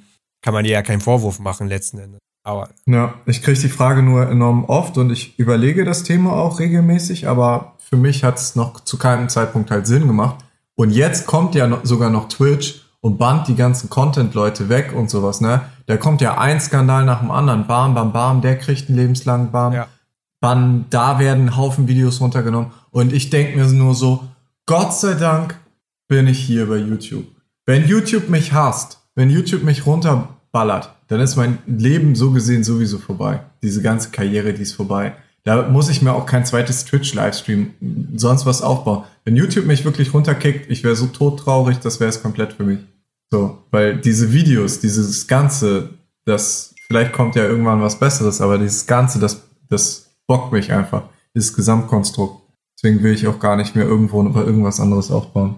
Das habe ich bei den Jungs mitbekommen, die halt äh, auf Motorrad live sind. Ich habe ja auch zwei Freunde oder Kollegen. Und die sagen auch, die dürfen halt nicht das Handy, was auf dem, ja, am Lenker fest ist, während der Fahrt lesen. Die dürfen den Chat immer nur in der Ampel lesen, sonst werden sie bei Twitch gebannt. Da denkst du auch manchmal Ja, so. krass. Ja. Twitch ist sowieso, hat sowieso, es ist halt auch so eine amerikanische Plattform und dann ist halt auch wieder, genauso wie bei Instagram so, Frauennippel böse, Männernippel gut. Äh, okay, Hm. Transgender, Nippel, schwierig, weiß man nicht. Weißt du, sondern dann denkst du so, Mann, so dumm manchmal. Aber ich bin jetzt, ich werde mit Twitch auch nicht warm. Warum auch immer.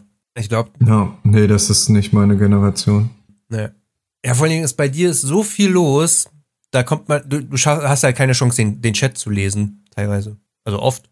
Ballert einfach Nee, nur durch so. Also außer ich setze mich wirklich hier von, von Dings, von PC in mein Zimmer und rede über kein Thema. Also so, ich mache nichts, ich suche nichts, weißt du, ich unterhalte mich einfach nur mit dem Chat. Mhm. Ohne jetzt krasse Themen, wo krass die Meinung vom Chat gefragt ist. Dann kann man relativ gut kommunizieren noch in meinen Streams. Aber sobald irgendwas kommt, wo irgendwo eine Meinung gefordert ist oder sogar geschraubt wird oder so, kannst du vergessen. Ja. Das ist auch komplette, ich schalte dann auch ab, bin ich ganz ehrlich. Ich werf dann ab und zu wirklich so einen Blick rein, fang das auf, was ich gerade sehe, in dem Moment guck weg. Weil es ist Reizüberflutung. Du kannst es nicht gleichzeitig da stehen. Vor, also teilweise haben die Streams ja, mein Rekord war 10.500 Leute. Das habe ich jetzt schon zweimal geschafft. Digga, du kannst, das kannst du dir nicht geben. Das ist komplette Reizüberflutung. Mhm. Wenn du auch gleichzeitig ja die ganze Zeit unterbewusst weißt, dass alle dich angucken. Ja, ja, ja, ja. Ich, so macht es jeder Streamer ab irgendeinem Punkt letzten Endes. Entweder haben sie so einen Riegel dazwischen, dass nur irgendwie die High-Tier-Abonnenten dann irgendwie wirklich schreiben können, oder sie gucken einmal rauf und re reacten gerade auf das, was sie gerade sehen, aber Ich habe ja auch schon voll oft, äh, also jetzt in letzter Zeit fange ich damit an, halt Kanalmitglieder only reinzuballern, einfach damit ich diesen Chat nicht mehr sehe. Einfach damit die Leute nichts mehr schreiben können, ja, weil es halt zu krass ist. ja. So, weil auch viele einfach ri- richtig rein spammen und sowas und die Mods gar nicht hinterherkommen, die alle rauszusortieren und so. Also jetzt nicht, dass ich krass gespammt werde, aber einfach diese Leute, die ihre Frage einfach zehnmal in der Minute da reinschreiben und so. Oder fragen, wenn du fragst nach Felgen und dann die Felgen zehnmal rein Jo. Und dann ganz krass die Donis, die ein Jahr, dann, die geben mir dann den Rest. Wenn jeder irgendwie zwei Euro raushaut, nur um, damit ich mir seine Felgen angucke. ist mein Ich weiß nicht, ob du den einen. Stream geguckt hattest. ist mein Lieblingsmessage. Ja, ich weiß nicht, ob du den einen Stream geguckt hast, aber da musste ich, da musste ich einfach abbrechen. Ich habe gesagt, Leute, ich mache die Donis jetzt aus. Stream, sonst ich beende den Bums gleich. Weil es kam ein Ding nach dem anderen rein. Ich konnte die Felge nicht Copy-Paste bei Google eingeben und Bestätigung drücken, da kam schon die nächste rein. Per Doni. per Doni. Und da hatte ich dann auch keinen Spaß mehr. Also das war das einfach, da war einfach over. Ja, da war ich äh, dabei in den Stream. Vielleicht nicht gleich zum Peak sozusagen, aber als du noch geschaut hattest und dann ja die Leute die lustigsten Fällen vorgeschlagen und dann kannst du eigentlich gar nicht mehr kaufen. Ja. Ja. Ich überlege, ob wir also mindestens einmal im Jahr den Podcast machen. Was würdest, also hättest du vor ein Jahr gedacht, dass du da irgendwo mal da bist, sozusagen, wo du jetzt bist? Oder was war deine Erwartung? Ende 2020, 2019? Ende, Ende 2020 war das schon relativ, äh, also die Größe war nicht absehbar, aber mir war, mir war irgendwie klar, dass man da was Größeres draus machen kann. Aber ich habe nicht das Gefühl, jetzt großartig bisher irgendwas erreicht zu haben, weißt du? Ja, auch so, ich habe halt früher, ich weiß noch ganz genau, wo ich meinen eigenen YouTube-Kanal aufgemacht habe, damals Max Bike Life, der ja heutzutage Maximiliano ist. Ich habe da zu meinen Eltern gesagt, ja, Sören hat mir erzählt, bei 100k kriegt man VIP-Leasing. und ich will bis zu meinem 25. Lebensjahr AMG fahren. Und die beide so, jo, mach mal, viel Spaß. Ja, ich mache jetzt YouTube und ich will jetzt auch 100k und auch ein AMG. Mhm. Ja, ja, mach mal. Konzentriere dich mal lieber auf dein Studium. So, AMG habe ich mit 24 jetzt gekauft. Jetzt mit 25 meinen zweiten AMG und habe weit über 100k und immer noch kein VIP-Leasing. Aber das war so das, wo, das war so mein Traum, weißt du, ich habe so gerechnet, okay, HWK hat jetzt 50k. Ich habe alleine den HWK-Account geführt bis 45k. 100k wären drin irgendwie kriege ich 100k auf meinem eigenen, weißt du? Mhm. So, das war so mein, mein Ding. Aber ich wusste halt nicht, womit. Der Weg dahin, ja. Aber, ja. aber dass es jetzt so mit Autocontent alles kam und so, das ist auch so richtig eine natürliche Entwicklung, weißt du? Also du hast ja jetzt wahrscheinlich auch nicht den Eindruck, dass ich großartig irgendwie im Kopf der andere wäre oder äh, mich verstellen würde oder sowas. Es ist einfach natürlich alles. Dementsprechend kommt es einem auch nicht so vor, als hätte sich großartig was verändert. Ja, das ist ja mal dieses generelle Thema, wie real ist so ein YouTuber letzten Endes. Und dann gab es ja, wie gesagt, die Videos 2018 von Hamburg Really Kids und ne, das war zu viel Eskalation mir damals. Habe ich auch alles so ehrlich damals gesagt, ja, auch in den Broadcast und so. Und inzwischen ist es ja wieder an so einem Punkt, wo ich, wo ich dir halt so gerne zugucke, weil ich habe ja das Gefühl, ich gucke halt, also ich hatte es nicht Gefühl gehabt, so 2018 dass das alles so du bist so und jetzt gucke ich wieder die Videos und oh cool, ist halt wie Max früher damals so. So ja Max halt so. Ja, ja man ist natürlich auch alleine, ne, ohne Gruppendynamik in meinen Videos jetzt. Ja. Bei WK hat das ja auch sehr viel mit sehr exzessiven Gruppendynamiken zu tun. Und äh, wer ist der lauteste Orang-Utan, sag ich mal. und ich für mich selber bin ja eher schon eine ziemlich gechillte und ruhige und überlegte Person. Ja. Ich handle ja sehr wenig impulsiv und schon gar nicht im Internet. Und ja, was ich aber auf jeden Fall auch noch sagen wollte zu dem, zu dem Thema von wegen, dass sich äh, Leute durch YouTube verändern, das äh, glaube ich schon, um ehrlich zu sein, aber Klatsche kommt halt, das war das, was ich am Anfang zu dir gesagt habe, Klatsche kommt halt ganz schnell, ne? Weil deine Abos, die retten dir auch nicht den Arsch. Und von deinen Abos kannst du auch nichts essen, weißt du? Mhm. Du brauchst, du musst halt, du musst halt einfach konstant Klicks machen. Und das finde ich das ist jetzt nicht so, dass ich sage, oh, das ist eine Bürde, komplett äh, konstant Klick zu machen. Ganz im Gegenteil, ich finde es geil, weil es eine Motivation bleibt, sich jeden Tag voll, also jeden Tag sein Leben mit den Leuten zu teilen.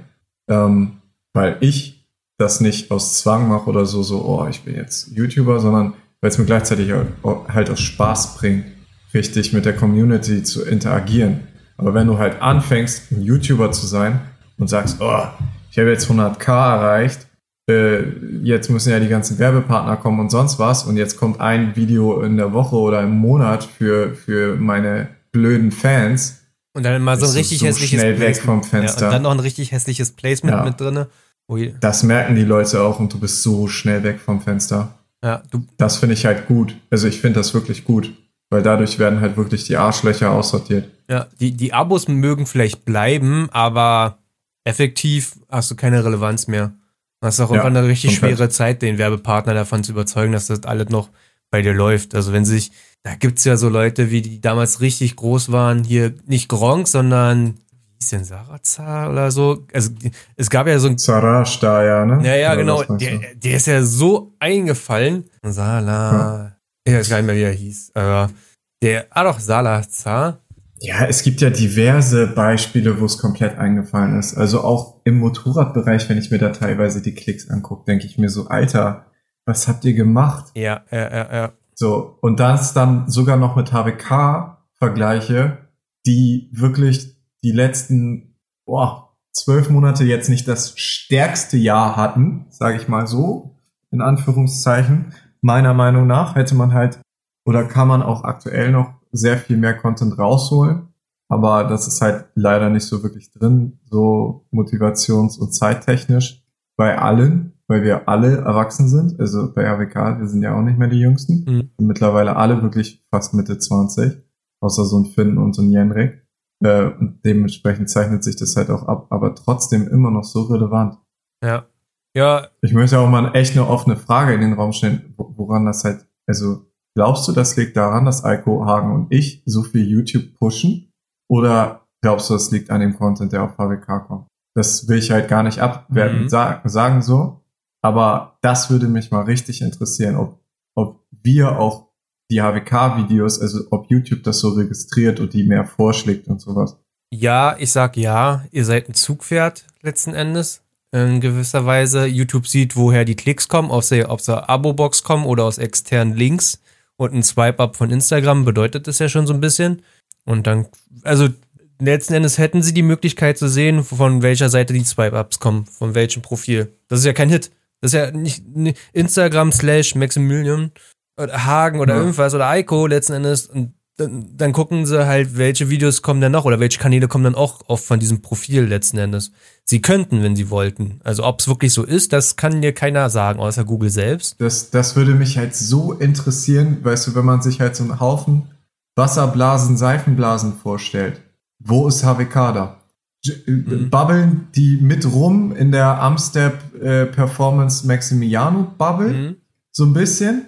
Oder babbeln die so bei Grenzgänger so in Konkurrenz rum? Oder babbeln die bei so, äh, No Front, ich kenne ihn nicht persönlich, bei so kleinen Sikis so mit rum, weißt du? Mm. Das un unfassbar interessant finde oh, ich. Oh ja, das. ja, ja, ja, ja. Und da hilft es leider auch nicht. Natürlich wäre jetzt ein Schritt zu sagen, okay, man geht auf Instagram, man guckt Hamburg Video Kids und was äh, Instagram einen selbst noch vorschlägt. Da kannst du ja wohl denken, was die, die nächsten zehn Profile sein werden. Alle heißen HWK am Ende. Also, aber darüber hinaus wäre es interessant. Nico Habke, Felix PNR, Grizzly Wheel. Ja, deiner kommt dann erst auf der zweiten Seite. Schwierig. Na gut, Instagram re realisiert ja auch, dass bei mir, also, ey, mein Instagram hat sich verdoppelt im letzten Jahr. Hm. Also da sind halt halb so viele Autoleute schon dazu. Nachdem es ja im Prinzip zwei Jahre ein bisschen abgebaut hat, Tatsache ja, ne? Ähm, abgebaut, weiß ich ja, stagniert. Ich weiß nicht, ob ich, ob ich rote Zahlen tatsächlich geschrieben habe. Also auf mindestens stark, sehr stark stagniert. Bei 35, ja. 37 oder so stand es richtig lange. Ja. ja, 36, ja. Ja, ja. Also ich, also ich kann dir natürlich sagen, ich kann natürlich die Statistiken des Broadcasters einsehen.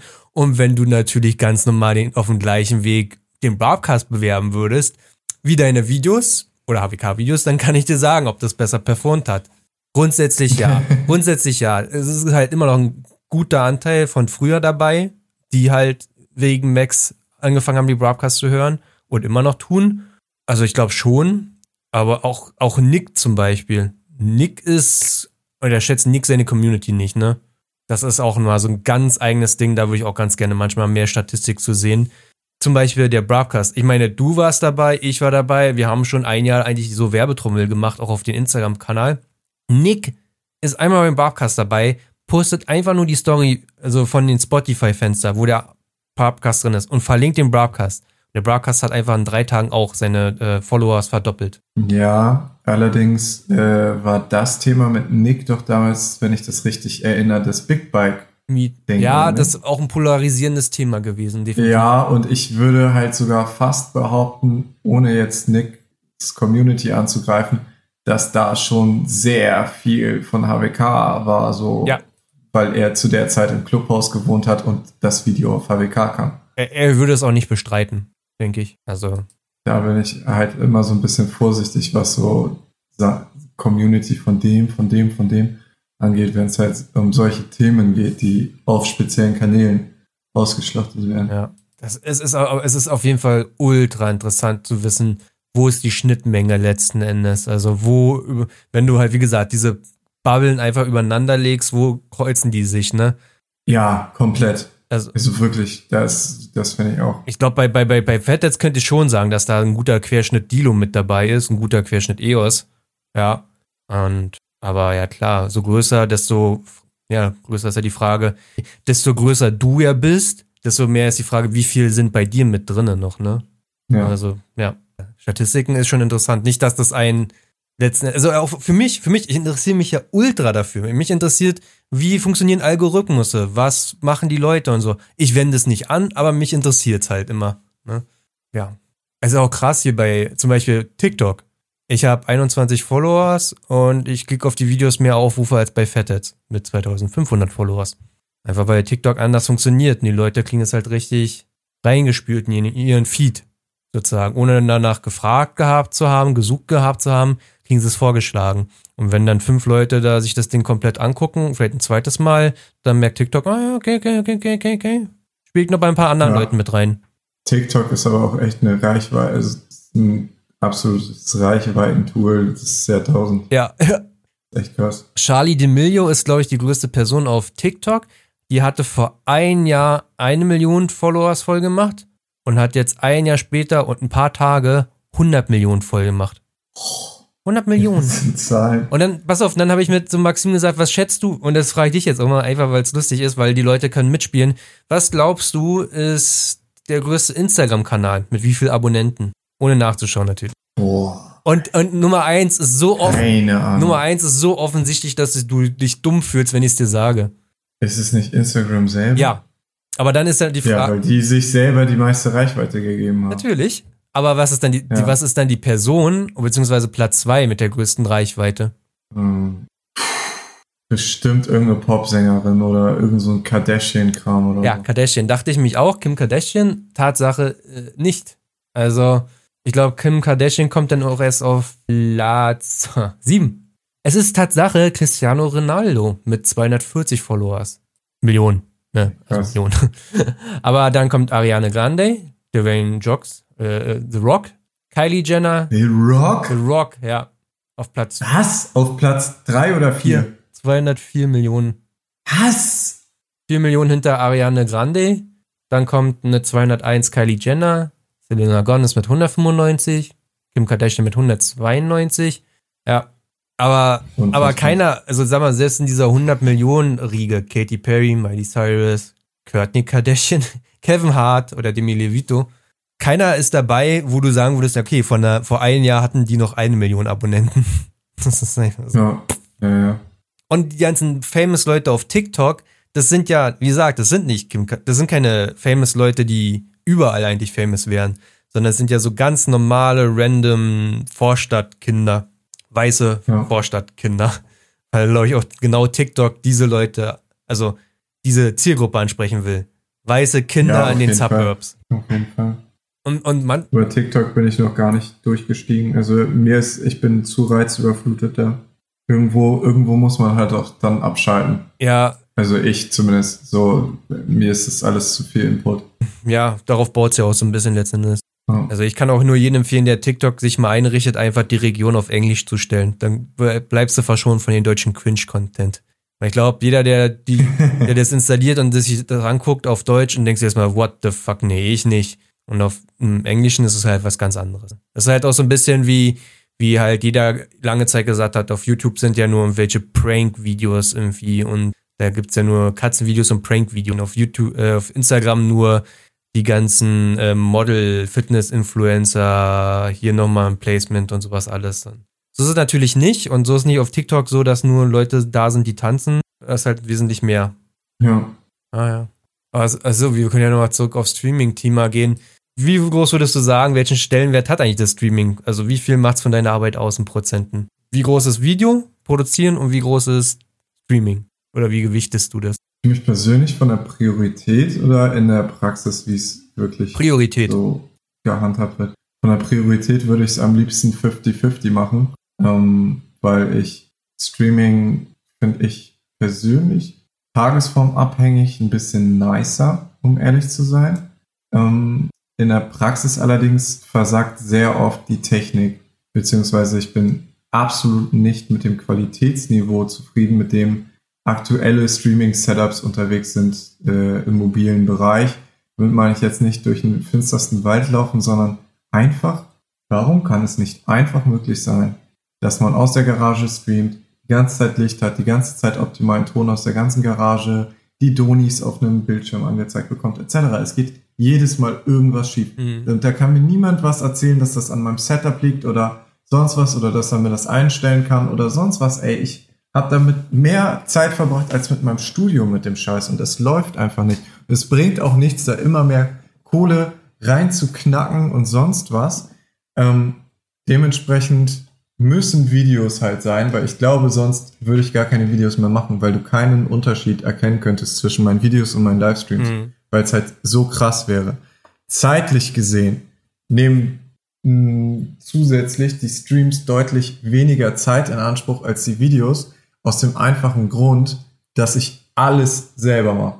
Alles. Mhm. Ganze, ganzen Cut, Hochladen, Thumbnails, alles. Es läuft alles über meine Hand ich habe keine Angestellten, ich habe keine Zulieferer, nichts, nada. Und das dementsprechend kostet mich der äh, Videoaufwand unglaublich viel zusätzliche Zeit, weil ich ja auch im Hintergrund Teile bestelle, Rechnungen schreibe, Post annehmen, Post auspack, Sachen vorbereite etc. Ich bin einfach alleine, wenn, wenn du 100% 10 Stunden am Tag hast, dann bin ich schon 8 Stunden für Video damit beschäftigt, mit dem Kram. Mhm. Wenn du was abgeben könntest, was wär's?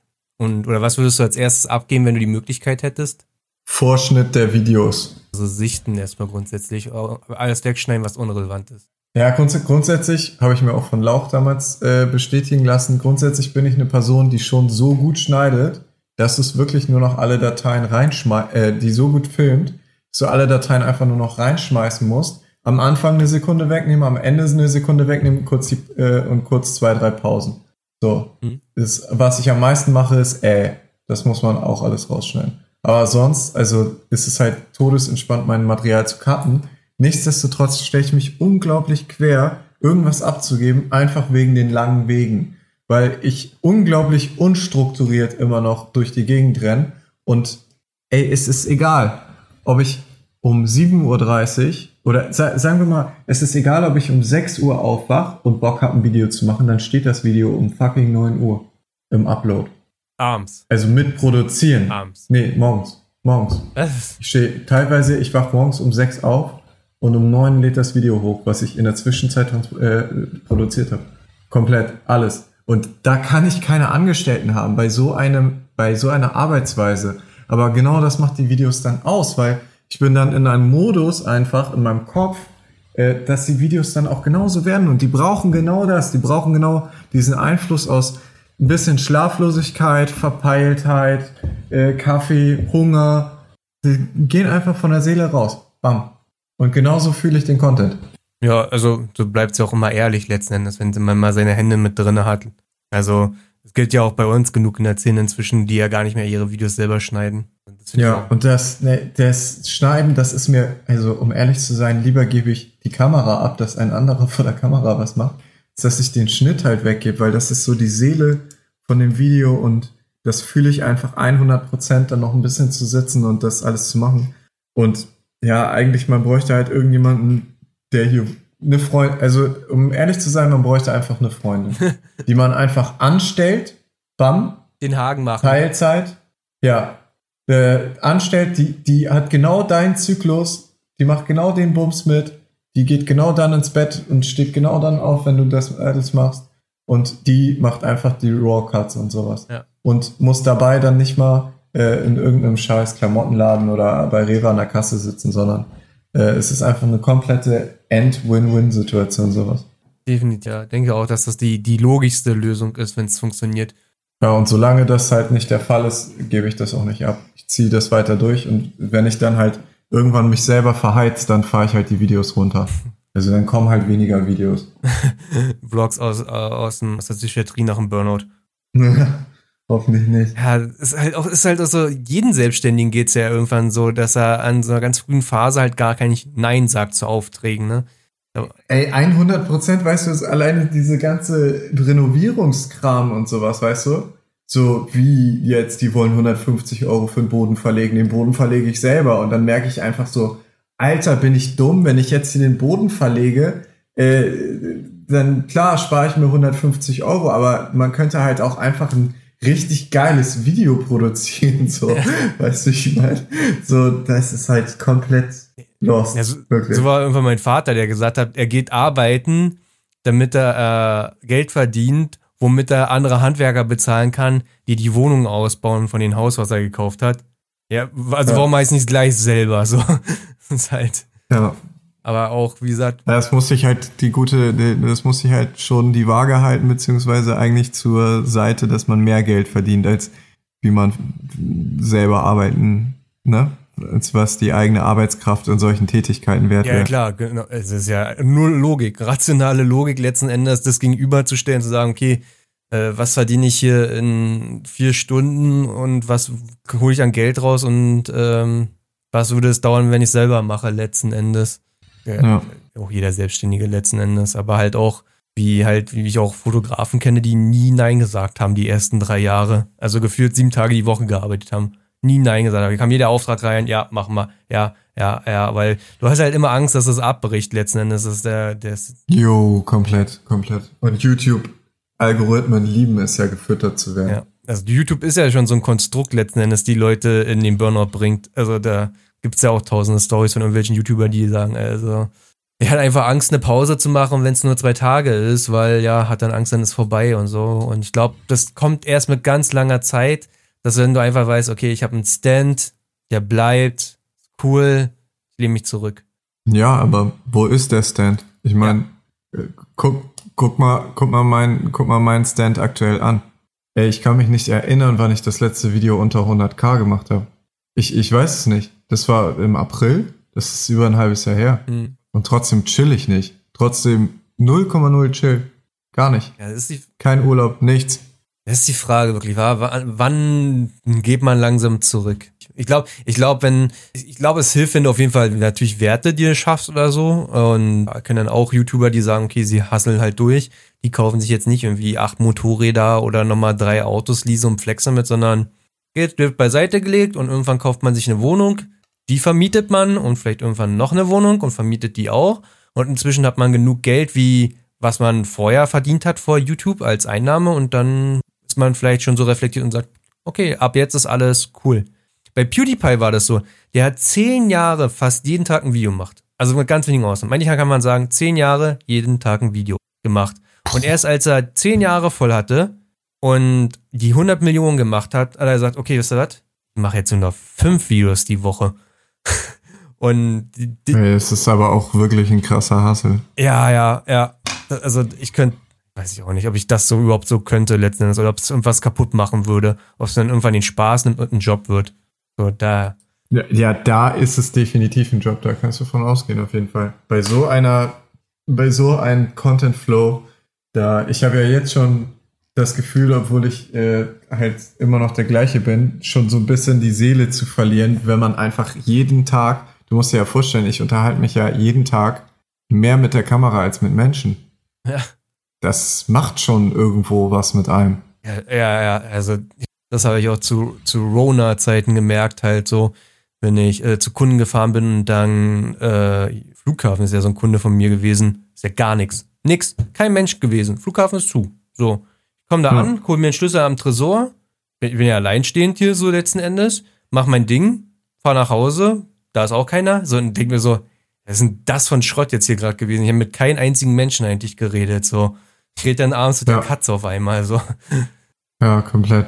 Kann ich mir auch vorstellen. Aber das, äh, ich glaube allgemein, dieses ganze Corona-Thema, ohne jetzt zu politisch zu werden, ich glaube, psychologisch hat das, bin ich, bin ich psychologisch mega froh, dass ich das machen kann, was ich habe und äh, mir keine Sorgen machen muss und so, aber ich glaube, die psychologischen Nachwirkungen von dieser ganzen Pandemie, die werden geisteskrank. Ja. Einfach. Das kann man äh, schon, das ist meiner Meinung nach wird das genauso ein Thema wie so Nachkriegs, äh, ähm, also ich will es jetzt nicht auf die gleiche Stufe stellen, aber so Nachkriegswirkung hat man ja auch immer unterschätzt mit irgendwelchen äh, posttraumatischen Störungen und äh, sonst was für Flashbacks, die irgendwelche alten Leute bekommen und so. Es wird ja auch einfach, es wird ja auch einfach so beiseite gekehrt.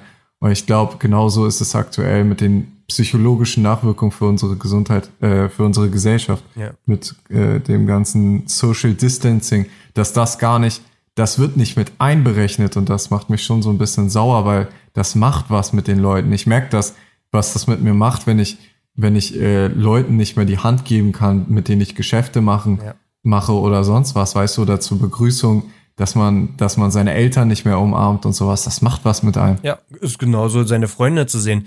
Also Fettheads Crew macht ja auch fernab vom Motorradfahren ja auch letzten Endes immer was miteinander. So und jetzt, ja klar, ich kann alleine zu Olli rüber, Maxim könnte zu Olli oder ich könnte zu Maxim, aber nicht mehr dieses, ja, fünf Leute bei Olli Pfeife rauchen, alles cool. So eigentlich, nee, ist nicht cool, ist nicht so. Und stattdessen sitzen dann also alle fünf Leute zu Hause irgendwie. Weil sich auch nur zu Ja. zweit zu treffen, ist dann auch wieder kacke, weil ja eigentlich könnte man jetzt Bescheid sagen den anderen, damit die nicht so außen vor sind, aber eigentlich uncool. So, und irgendwie sind fünf Leute dann Wochenende für Wochenende alleine zu Hause. Ja, ey, und was ich sogar so, sowieso noch am krassesten finde, weißt du, alle sitzen zu Hause. Was machen wir YouTuber, ohne uns jetzt als Helden hinzustellen, aber wir unterhalten diese Massen. Ja. Grundsätzlich YouTuber. Ja. Wir unterhalten die Massen. So. Äh, und dann machen wir hier Hebebühnenaufbau. Zusammen ich, Zalo, äh, Boberg, Hagen. Alles YouTuber. Alle Vollzeit-YouTuber. Ja. Wir machen das alle zusammen, trinken dabei eine Jackie Cola, ein bisschen Spaß. Ey, wie viele Leute den Livestream äh, zugeballert haben mit Corona und Vorbild und sonst was.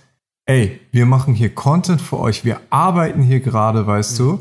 Und wir müssen uns sowas anhören. Zusätzlich, wir sind in Schleswig-Holstein. Hier darfst du mit zehn Haushalten aus zehn verschiedenen Haushalten chillen. Ja. Also mit zehn Leuten aus zehn verschiedenen Haushalten. Wir haben nicht mal gegen Gesetz verstoßen und sowas. Das, Ja. Wir wollten bei, bei Milan, der jetzt hier auch äh, in dem gleichen Haus wohnt wie Sören und David, wollten wir auch einen Livestream noch machen Ende des Jahres. Also der Stammtisch, Momme, Ilo, Milan, ich. Und dann auch so, ja, eigentlich schwierig. Guck mal mal, ob wir das so machen. Aber das weiß ich jetzt auch nicht, ob man sich da jetzt so hinsetzt, zu vierten einen Raum und sagt, oh, ist alles cool, hahaha. Gucken wir mal auf das Jahr zurück. Good Vibes, good naja, Vibes. solange nicht jeder Broadcast eine Rechnung schreibt äh, und ihr das geschäftlich äh, alles anordnet, da glaube ich, wird das ziemlich schwierig auf jeden Fall. Also ich würde mir da jetzt nicht so Sorgen machen, dass irgendwelche Cops den Raum stürmen, aber Nee. grundsätzlich Ja, sch- schwierig. ist das natürlich alles nicht so, ja, schwierig. Ja. Na, mal schauen. Ich hoffe, das, ja, Hoffnung stirbt zuletzt, letzten Endes, ne? Aber auch ja für, Du, ich sehe mich schon an Silvester im Livestream einfach sitzen, hier alleine, mit einer Tröte im Mund. ja, Frohes Neues, Leute. uh, ja, ja, finde ich nicht mal unwahrscheinlich gerade.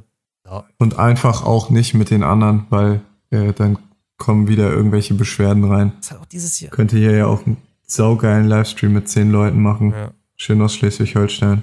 hm, ja, Und dann, glaube ich, swattet mich jemand. No joke. Ja, ey, aber ich glaube dafür, wenn, wenn das jetzt alles so läuft, Impfungen und blauen Keks und der Sommer wieder fett wird, oh Mann, Alter, nächstes Jahr der Sommer wird geil. also, Der wird auf jeden Fall sehr exzessiv. Ja. also auf jeden Fall gibt es keinen Grund, finde ich, und es gab es dieses Jahr schon nicht wirklich German Stunt Days abzusagen. das weiß ich nicht. Ich habe zu dem Zeitpunkt gar nicht so überlegt. Das war abgesagt worden, auch wegen Corona, Ja, ne? weil, aber einfach nur, weil es auf dem Papier nicht machbar ist. Aber man denkt ja, das ist halt so ein Event wie ein Konzert. Aber ist es ja nicht. Die Leute, du kriegst es ja easy hin auf den German Stunt Days, dass immer Abstand ist. 1,50 Meter zum nächsten. Das, Ja, aber ich glaube, die Sicherheitskonzepte, die da geschrieben werden, die wären viel zu abfuck gewesen. Da hätte man safe irgendwie statt fünf oder statt einem Security hätte man auf einmal 20 gebraucht oder so. ja, Das hätten die kostentechnisch wahrscheinlich gar nicht bewältigen können. ja, deswegen haben sie es ja nicht gemacht. Aber ich kann mir vorstellen, dass es nächstes Jahr dafür ein geben wird, also ein Event wieder geben wird und dass es auch wieder richtig so wie früher sein wird, mindestens besser. Ja, hoffentlich. gefehlt letzten Endes. Ah ja, ein wildes Jahr bisher gewesen, aber ich habe auch viel profitiert davon. Ja, ich habe zwar immer noch Fragen, aber ich dachte mir schon in dem Moment, wo ich auf Arbeit war, boah, ein Glück ist heute Freitag, heute gehe ich früh ins Bett. Und dann sagst du, also entweder habe ich heute Zeit oder erst Montag. Naja gut, dann machen wir es heute. Dann würde ich sagen, rappen wir das ab. Ich, ihr könnt ja Fragen stellen letzten Endes so, die ich jetzt vielleicht noch nicht so auf dem Schirm hatte oder dann spricht ja nichts dagegen, sich wieder zeitnah zusammenzusetzen, oder Max? Ja, also von meiner Seite nicht. Ich habe Zeit Oh, warte. Fall. Also ich nehme mir die Zeit, sagen wir so. Okay. Eine, eine, eine Frage habe ich noch. Ich habe viele Fragen, aber das, das würde mich interessieren. Ähm, was sagen die Leute über dich, was gar nicht stimmt? Also was ist denn so eine Meinung, so eine allgemeine über dich, die aber gar nicht stimmt? Schwierig. Ja, die meisten Leute haben dann immer sofort eine Antwort, weil, weil das diese Leute so triggert, wenn die Leute Ja, das nö, sagen. mich triggert halt, mich triggert halt gefühlt gar nichts. Was, was mich, aber was mich am meisten aufregt, sag ich mal so, ist, wenn die Leute den Humor, den man auf YouTube transportiert, so gar nicht checken und dann in die Weltgeschichte losrennen, zum Beispiel zu Sponsoren oder sonst was, und da ihr falsches Weltbild auskotzen. Hm. Das geht mir richtig gegen Strich. Und das dann auch noch unterfüttern mit irgendwelchen Übertreibungen oder Lügen.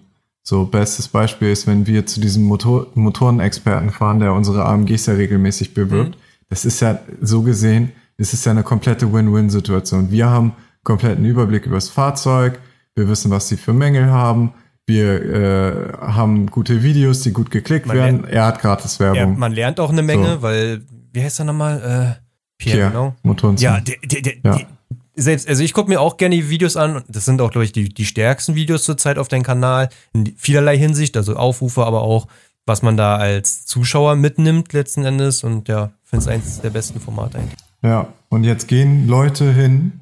Du musst ja jetzt so sehen, Pierre ist ja äh, ein Unternehmer, sag ich mal, da drauf und äh, in so, so einer Sicht, wenn man es irgendwie dreht, ja auch ein Werbepartner von mir. Und jetzt gehen massenhaft Leute nach so einem Millionenvideo hin und schreiben ihm auf seine Geschäftsmail E-Mails Mhm. auch sie sind ja, erstmal loben sie ihn natürlich in den Himmel. Alles, du merkst, dass es einfach Ü30, Ü40 Leute sind. Mhm. Und dann halt so wildeste Sachen mit dem Fuscher sagen sie gar nicht, sondern wirklich irgendwelche komischen alte Leute Begriffe für Leute, die alles kaputt machen und sowas. Und machen sie mit dem nichts. Und wie kann der so frech sein, nach Feierabend bei ihnen aufzutauchen? Rufen Sie doch die Polizei. Und der so wirklich so Texte, wo man, wenn man mich nicht kennt und Pierre nicht denkt, kennt und das Video nicht kennt, wo man denkt, ich hätte, ich wäre zu Mercedes himself gefahren und hätte Herrn Daimler sein, seine, seine Sternkette aus dem Grab Das ist gerissen. jetzt gerade so die du? Restaurationsabteilung von Daimler gefahren, weißt du, die die Museumsfahrzeuge eigentlich restaurieren und hast mal Ja. gefragt.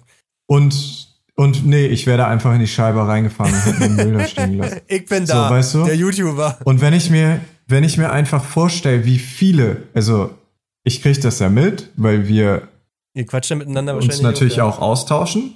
Ähm, und wenn ich mir jetzt vorstelle, dass es auch noch massenhaft Leute gibt, die das an andere Werbepartner weiterschicken, da kriegst, da krieg ich einfach das Kotzen, weil die Leute sind zu dumm und sie ziehen, also was ist das für ein Bild, was sie von mir hinterrücks projizieren, ohne dass ich dazu irgendeine Stellung nehmen kann. Sie können gerne das in die Kommentare schreiben und sowas. Weißt du, so, äh, was bist du denn für ein Idiot? Mhm. Ich hätte die Karre längst verschrottet, weil sie es einfach auf erster Ebene nicht checken, dass es 50% Entertainment ist und 50% einfach mein Lifestyle zu fuschen.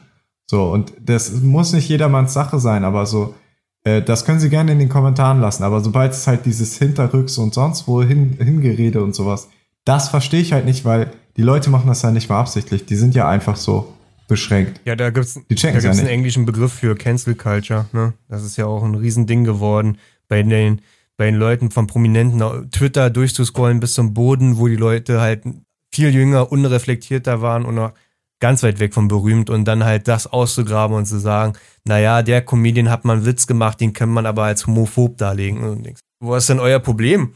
Und auf einmal kommen dann 200 Leute aus irgendwelchen Ecken, die gleiche Hobby haben und sind saulaut. Also es ist ja nicht mal die allgemeine Mehrheit, sondern die sind die allgemeine Ja. Lautheit ist halt bei denen so stark, ne? Was ja mal Wenn du, wenn du wüsstest, was da teilweise im Hintergrund auch bei uns abgeht, das ist unfassbar. Wirklich, das ist unfassbar. inwiefern meinst du jetzt? Ja, das kann ich hier öffentlich nicht sagen wegen Verträgen. Ach so, aber- okay. Also ich verstehe.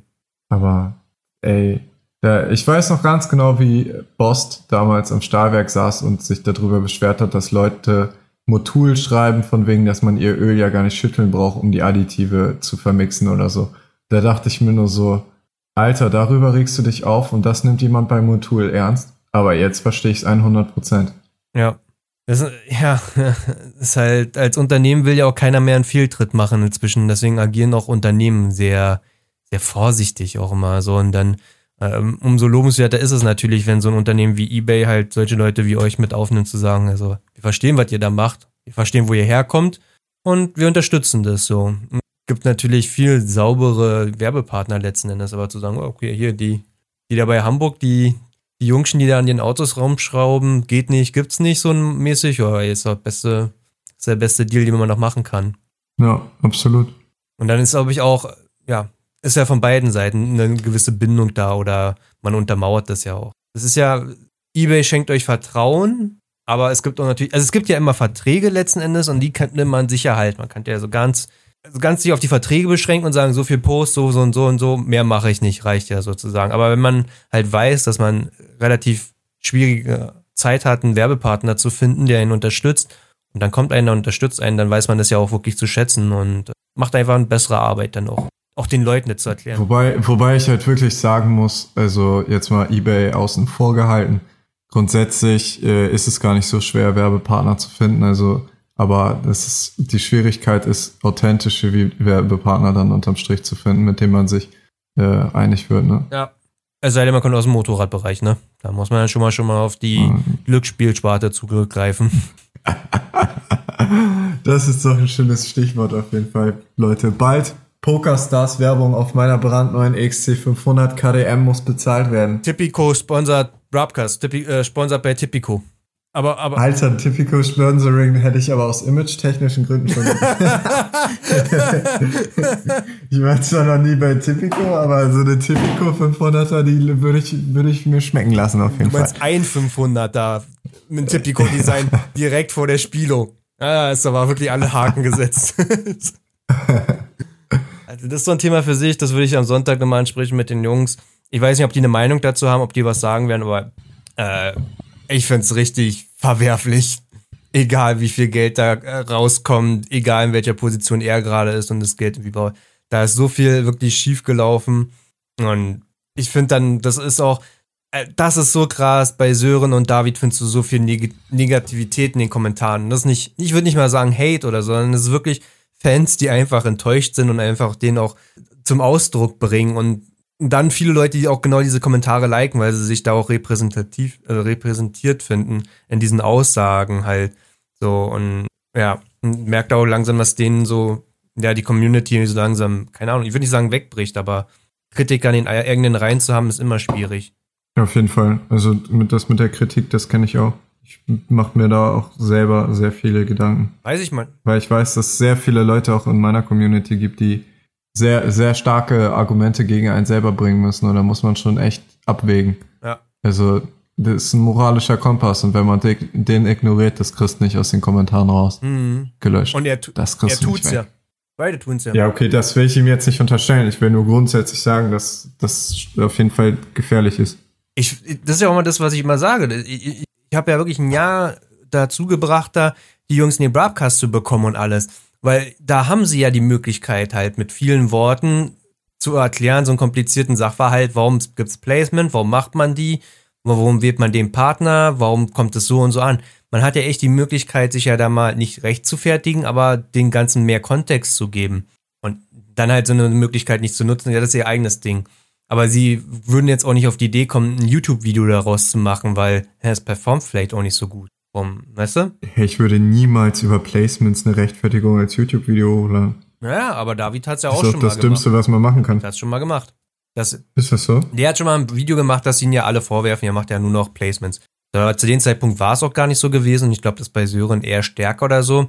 Aber bei Sören ist dann halt auch so, ja, dieses Pokerstars-Ding wird halt natürlich kritisiert, weil es ist verboten, äh, gezielt Werbung für Glücksspiel an, an äh, Kinder zu tun. Und er weiß eigentlich, er sollte wissen, dass ein guter Schwung seiner Followerschaft Kinder sind. Ja. Das ganze Ding Glücksspiel ist halt eine Suchtgefahr. Das müssen wir nicht kleinreden.